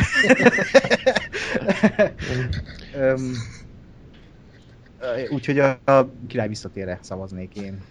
Hát, ki itt volna. Az a durva egyébként. Pedig próbáltam egy kis csavart. Igen, tehát hogy a király visszatér, ez egy zseniális film, tehát ez egy minden idők legjobb fantasy-je. Úgyhogy teljesen megértem egyébként. Úgyhogy én sem tudok még szavazni, valakinek van már esetleg? Nekem van. Na, akkor Lóri, segíts. Én el kell, hogy mondjam előjáróban, dramaturgia, Ákos dramaturgia off, vagyis on. Szóval, hogy a Gyűrűk Ura az gyakorlatilag az egyik kedvenc történetem és a kedvenc fantasim és így tovább. Úgyhogy nagyjából ezzel én le is zárnám. Minden dolgot elmondtok majd, és elmondtunk eddig is a Gyűrűk Uráról, amit szeretünk és szerethetünk benne. De én azt gondolom, hogy az Amadeus egy nem csak egy jobb film, hanem egy jobb történet is. És mindemellett, hogy a szívem az a Gyűrűk Uráé. És az Amadeus az nem csupán egy versengés történet. Ettől sokkal, sokkal, sokkal mélyebb. És tehát mindamellett, hogy egyébként alapvetően szórakoztató maga a cselekmény, ami megtörténik a film során, amellett olyan dolgok mennek végbe, amik tehát nem csupán a versengést, mint olyat állítják párhuzamba, hanem a valamiben lévő középszerűséget, ezt idézőjelbe értem a középszerűséget egyébként, és a valamiben lévő zsenialitást. És azért ez egy nagyon-nagyon mély dolog, amit végigmegy a film során. Tehát a Salieri középszerűségéről csak annyit, hogy azért a Salieri egyébként ugyanúgy rohadtul elismert volt, és a későbbi korok is egyébként nagyon bírták a Salierit, és semmi gond nincs azzal, hogyha valaki annyit hoz le, mint amennyi a korszellem, ha valaki nem újítja meg a műfaját, és valaki nem váltja meg a világot, ezzel soha semmi gond nincs. Mert ugyanis a művészet az mindenkié. Az mindenki előtt nyitva áll, a művészet egy önkifejezési forma. És nem születik mindenki Mozartnak, hogy zseni gyerek legyen, és ettől függetlenül mindenki nagyon is érezze jól magát abban a művészeti ágban, amit csinál, bármilyen átlagos is legyen, mert az róla szól, az ő önkifejezéséről, és így tovább. Viszont egyetlen dolog, ami fontos, és egyébként ezt most így Úgyhogy nem tudom, tehát így kb. pár hónapja, 3 hónapja láttam a filmet, nem igazából értem a saját jegyzetemet, hogy miért ezt írtam, de valamiért ezt írtam. A Salieri középszerűségéhez én hozzáfűztem, hogy saját hang, és mögé írtam, hogy Smells Like Teen Spirit. Már az akkori gondolatmenetemet nem fogom minden megérteni, de oda akarhattam kiukadni, hogy a Smells Like Teen Spirit az rohadtul nem az a zenei mű, ami megváltotta a világot, mint tehetség, mint hang, vagy bármi. Az az elemi erő, amivel a Smells Like Teen Spirit rendelkezik, az ami deklarálta minden idők legjobb számai közé. És tehát ettől egyszerűbben gyakorlatilag dalt szerezni, írni nem lehet. De mégis az az erő, amivel ez rendelkezik, az egy ősi dolog, ami benne él, és azóta több felnövő generációt fogott meg. És nem kell, hogy 6 milliárd hang szólaljon meg egy másodpercben, nem kell, hogy valami iszonyatosan virtuóz legyen ahhoz, hogy jó legyen és művészi, annak is megvan a platformja, és annak is megvan a miértje, meg a másiknak is. És én azt gondolom, hogy mind a két vonal fontos a filmben. Nagyon érdekes, és ez egy nagyon-nagyon új vetület, ahogy most ez megjelenik előttem. Nemrégiben találkoztam egy sráccal, akit én utoljára még egy olyan körülbelül 8 évvel ezelőtt láttam, hát akkor még ilyen 10 évek végén lévő gyermekként, mármint akkor voltam én annyi, ő meg fiatalabb tőlem jóval, tehát ilyen 10 évek elején. Mind a ketten ugyanabba a dobsliba jártunk, és ez a srác irgalmatlanul tehetséges volt. Iszonyatosan. Egy cigány srác, benne van a vérében a zene. Tehát nem csak, hogy érzi, hanem jól is csinálja, és nem csak muzikális, amit játszik, hanem nagyon, nagyon jól reagál a zenei környezetre. Ez egy adottság, ezzel ő született, ő ezért nem tett semmit, ez az övé alapból. És most találkoztam vele elég sok idő után, és annak ellenére, hogy ő neki ez az adottsága megvolt, nem kezdett vele semmit. Zenélt, tehát leélte az életét eddig úgy, hogy ő zenélt mindenfelé, csak hát mivel megvolt az adottsága, leszarta és nem foglalkozott vele. És sehol nem futott ki az egész. Tehát inkább ott volt a narkó, inkább ott volt az alkohol, és inkább ott volt minden más, csak azzal nem foglalkozott, ami egy jó kiinduló alap volt neki, és sehol nem futott ki az egész. És ott tartunk ma, hogy én ugyanúgy egy középszerű dobos vagyok, hozzá képest meg végképp, de engem előbb vinne el bármelyik random zenekar, mert hogyha leraksz elé bármit, akkor ő megcsinálja, csak nem megy el a próbára. Mert éppen jobb dolga volt, és berúgott valahol, vagy betépett, vagy bármi. Én meg ott vagyok például. Én meg lekísérem, ő meg lehet, hogy szétszólozza az egészet, mert most neki éppen olyan kedve volt, hogy ezt csinálja. Tehát elég sok vetülete van ezeknek a dolgoknak, hogy tehetség, stb. És az Amadeus ezt mind tartalmazza, én azt gondolom, és ezek lejönnek a filmből, abszolút. És ez látszik rajta, és benne van. És ettől súlyosabb zárójelenetet, mint amivel zárul a film, hogy egy kibaszott hullazsákba beledobják a tömegsír kellős közepébe. Hát ettől nyomasztóbbat én nagyon keveset láttam. Nem jutottam szóhoz. Konkrétan. Tehát az ember, aki évszázadokra előre meghaladt, vagy több mint 100 évre előre meghaladta a korát, és a mai napig az egyik legjelentősebb zseniként tartják számon, ugyanúgy egy semmi húsdarabbá változott, egy élettelen húsdarabbá, mint bármelyik ember, akit már akkor se ismert senki, és azóta se.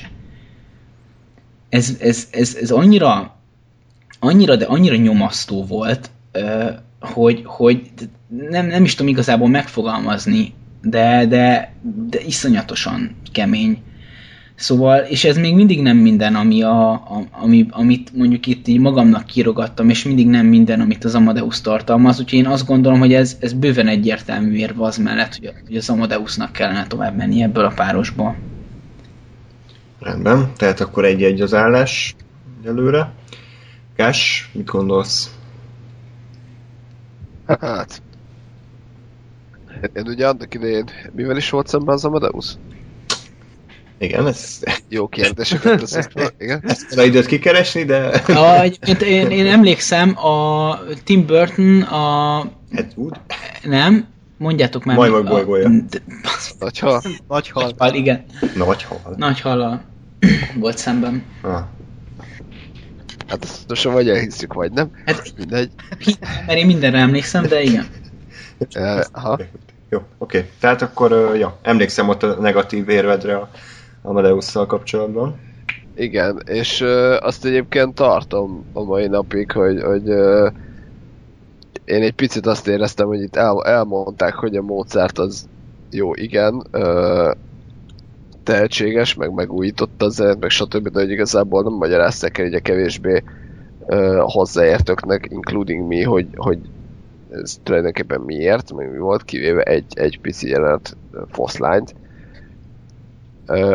Ezzel szemben meg ott van egy Gyűrűk ura, ami meg tényleg szerintem a mi generációknak a meghatározó a science fiction helyett fantasy de... Ott vagy. Milyen űrhajók meg lézerfegyverek. Mondtam, hogy beteg vagyok, na. Milyen jó a Gyűrűk urában, amikor a végén az egy gyűrűt átvágják a fénykarddal, nem? Ez olyan... Igen.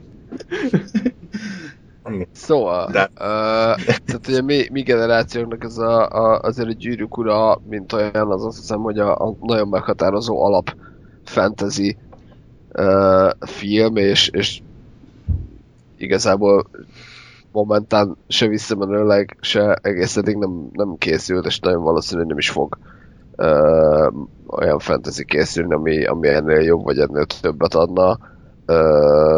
És tényleg ez ugye megadtuk azt a szabályt, hogy nem franchise, hanem konkrét részt kell mondani, és ugye így a Király visszatér jutott be, vagy jutott tovább, ami tényleg ennek az egész óriás eposznak a brutális lezárása, iszonyat ikonikus jelenetekkel, meg hatalmas csatákkal, meg nagyon-nagyon jó párbeszédekkel, és 876 lezárásra, amire azt mondom, hogy sok, de azért valahol megértem, hogy kellett ennyi, és kellett igen, és minden szállat elvarni, és mindent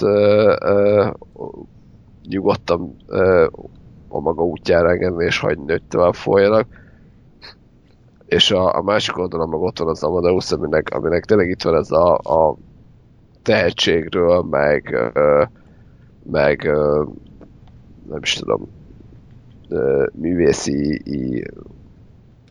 teljesítményről szóló története, ami nekem egy kicsit olyan volt egyébként, mint a Whiplash, hogy így van, de nem annyira érzem magaménak. Valószínűleg azért, mert nem vagyok tehetséges kimondott mértékben.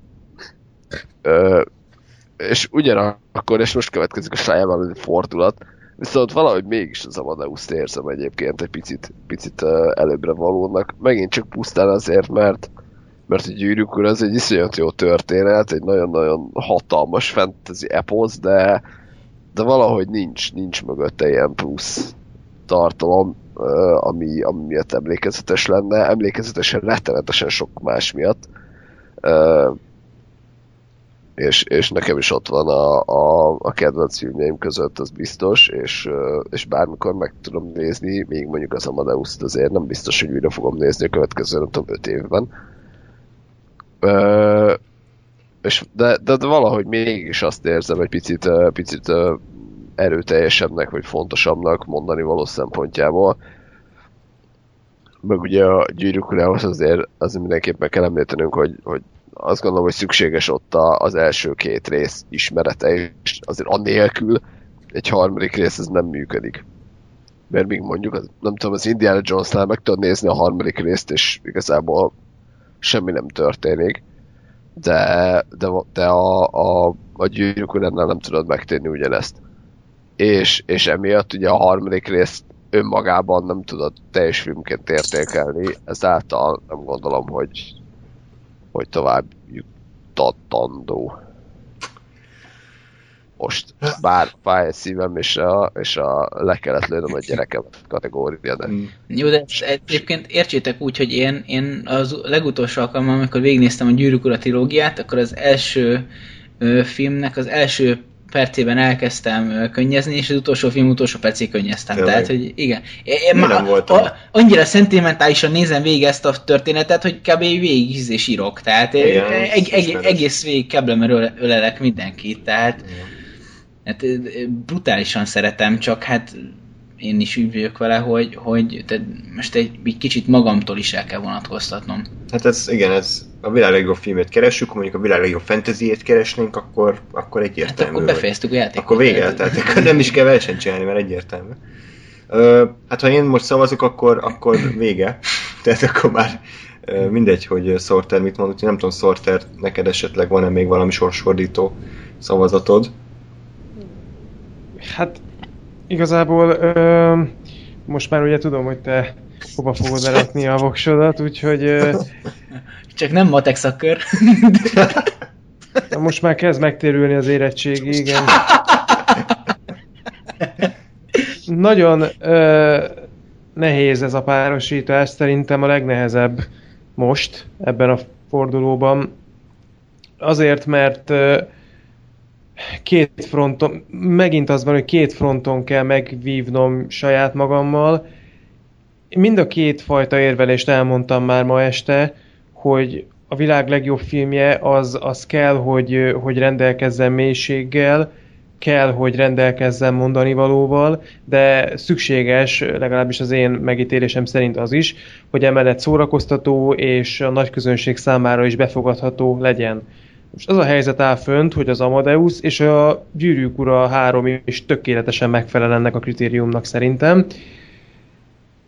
Nagyon-nagyon-nagyon sokáig gondolkoztam már ezt megelőzően is, és most az adás alatt is, és egy picit még mindig, bár most már úgy érzem, hogy döntöttem, hogy mégis melyik legyen között a két óriási mestermű közt, az, hogy tényleg annyira...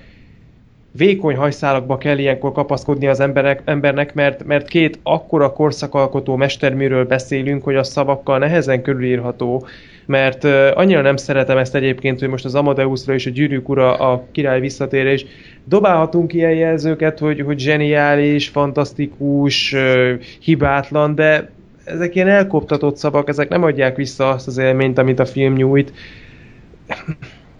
Azt tettem mérlegre, hogy ami már egyébként el is hangzott itt, a Gyűrűk Ura szerintem bármennyire is egy fantaziról beszélünk, és bármennyire is vannak benne logikátlanságok, rendelkezik azzal a mélységgel, amivel az Amadeus, holott az egy életrajzi film, és képes olyan monumentális lenni, mint az Amadeus, bár ez inkább az Amadeus számára dicséret, mert ugye az egy kosztümös dráma, a Gyűrűk Ura pedig egy fantazi, tehát ez pont, hogy az Amadeus dicsérő, hogy ez a monumentalitás, ez mind a két film esetében megvan.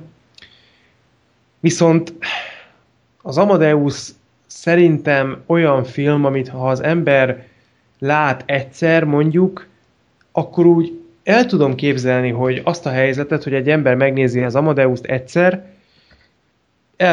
le van tőle nyűgözve, 10 pontosra értékeli, tehát abszolút mértékben megemeli előtte a kalapját, de mondjuk soha többé nem nézi meg.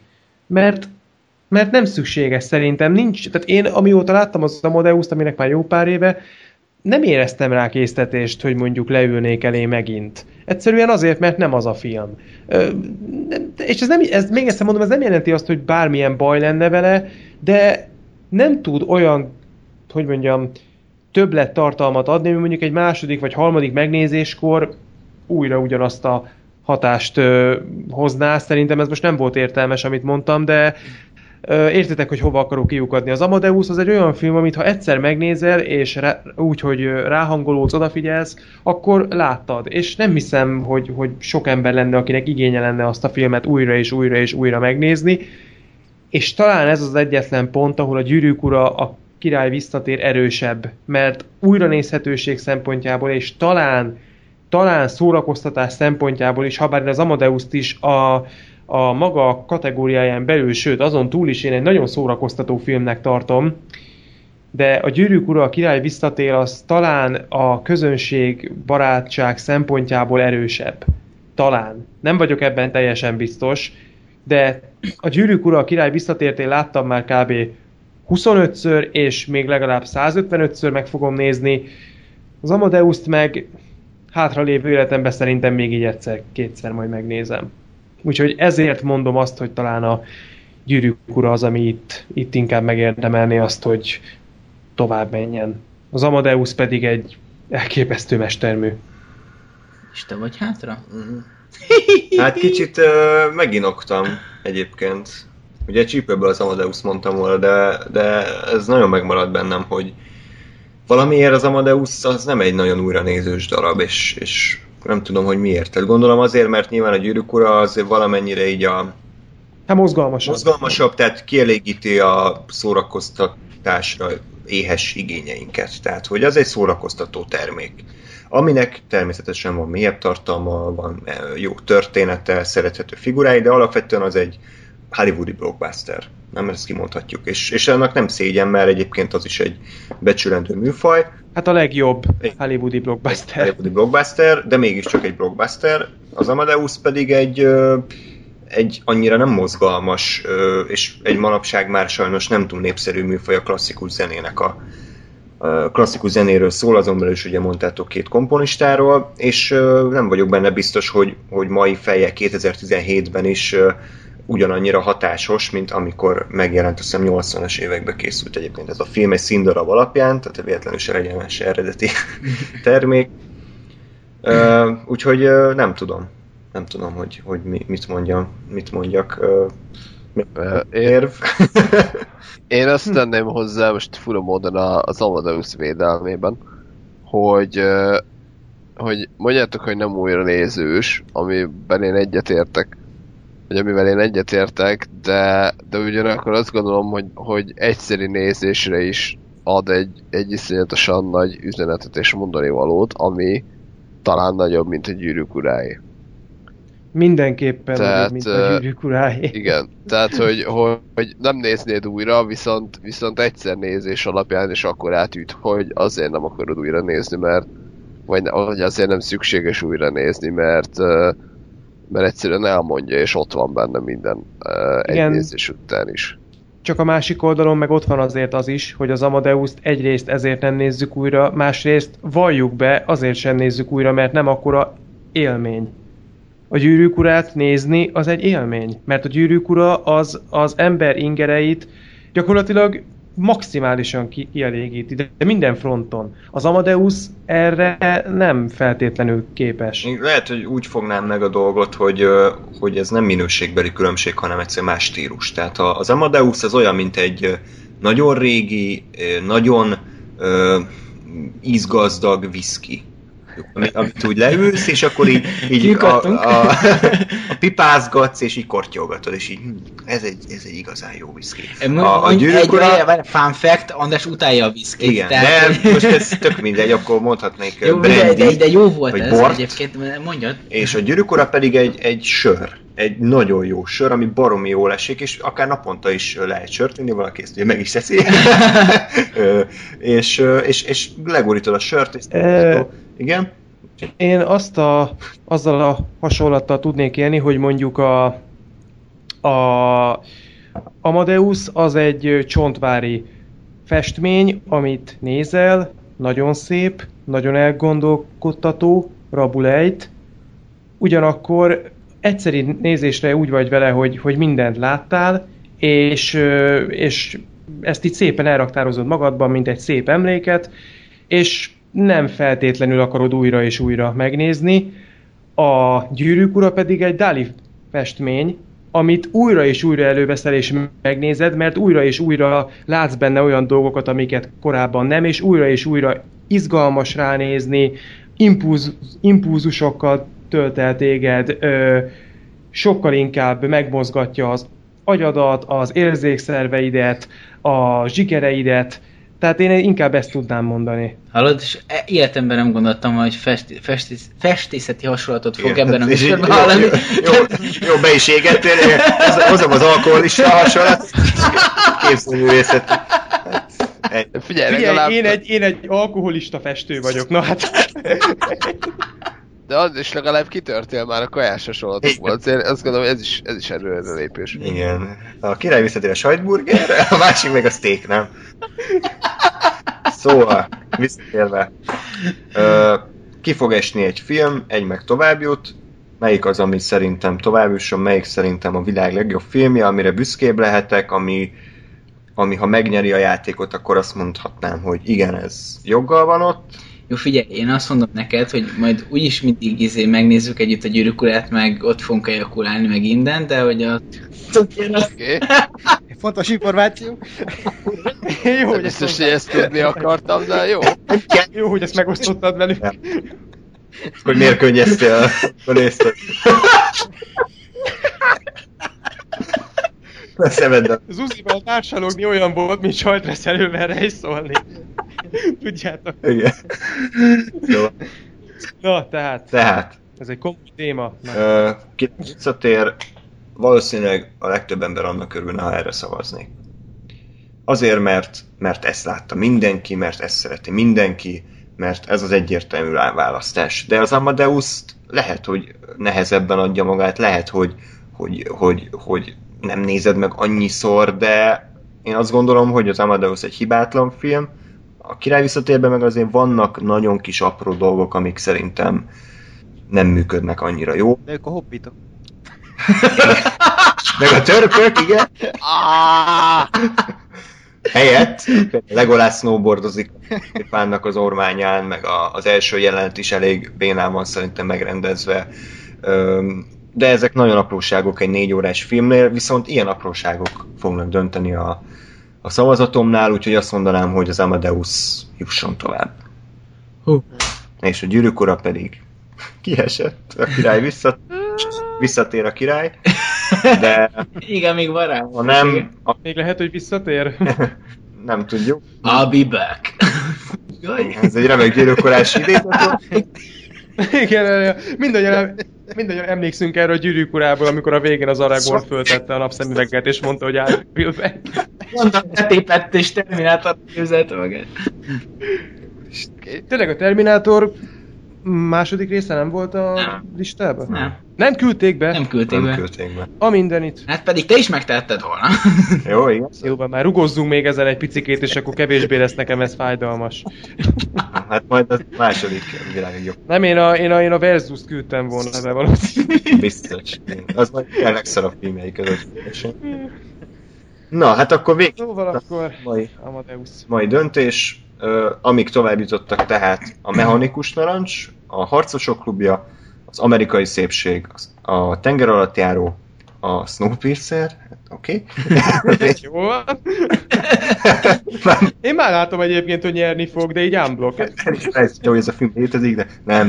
Tehát tovább jutott, nagyon megérdemeltem a V, mint vérbosszú, és végül az Amadeus, ami pedig kiesett, és szavazhattok rá, az pedig a Jurassic Park, a 2001: Űrodüsszeia, a Drive, a Eredet, a Donnie Darkóra és a Jó, a rossz és a csúfra sajnos nem lehet szavazni, mert mind a kettő már ugye kapott egy második esélyt, amivel sajnos nem tudott élni, és igen, a király visszatért, tehát ezek amik vannak.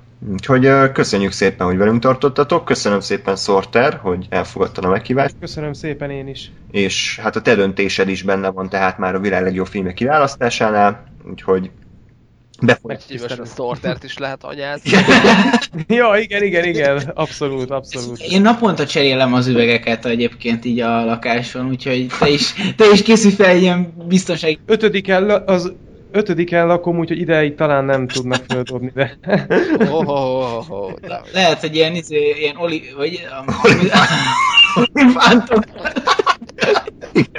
Hát én annyira elnéztem a Legolasznak a mozdulatait, hogy kiválóan snowboardozok olifántokon, sőt, hát én olifántokkal járok be dolgozni, ne viccelj.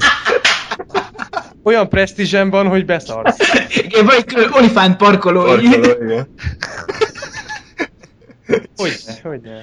Arra egyébként ugyanannyi a tarifa, mint a kocsira, vagy te olcsóbb? Nincs erre. Mozgássérült. Ja, nincs erre tarifa. Ez olyan, mint az elektromos autó, tehát hogy így igen, nem használsz energia, vagy cuccot, ami szerintem... Igen, de az a baj, hatalmas akarsz Egyszer mondták nekem ezt, hogy mennyit akarok ezért majd perkálni, hogy beállok az olifántal, és annyit mondtam erre nekik, hogy figyeljetek, ez a jószágban még nem evett. Úgyhogy ezzel óvatosan. Igen, szóval próbálj meg ne kerékbincset rakni kategóriát. Igen. Na jó. Tehát akkor ezek a fúvajak vagyunk is. Ha készültem volna, nem ezt inkább el sem mondom. Minden esetre a következő jelöltek már megvannak, a vendégek is megvannak, még nem tudjuk, hogy pontosan melyik forduló lesz előbb, úgyhogy ezért most nem mondom el, hogy mik lesznek legközelebb, de hamarosan akkor láthatjátok a szavazást, és akkor pedig dönthettek, hogy a kiesett filmek közül melyik jutott tovább. Még egyszer, Sorter, nagyon köszönöm, hogy itt voltál ezen a késői órán. Köszönöm én is. És srácok, nektek is, hogy döntöttetek, meg magamnak is, hogy döntöttem. Nagy nehezen, de sikerült. Nagyon elés. És akkor hamarosan újra jelentkezünk. Addig is mindenütt kívánok nektek. Sziasztok! Hello! Sziasztok!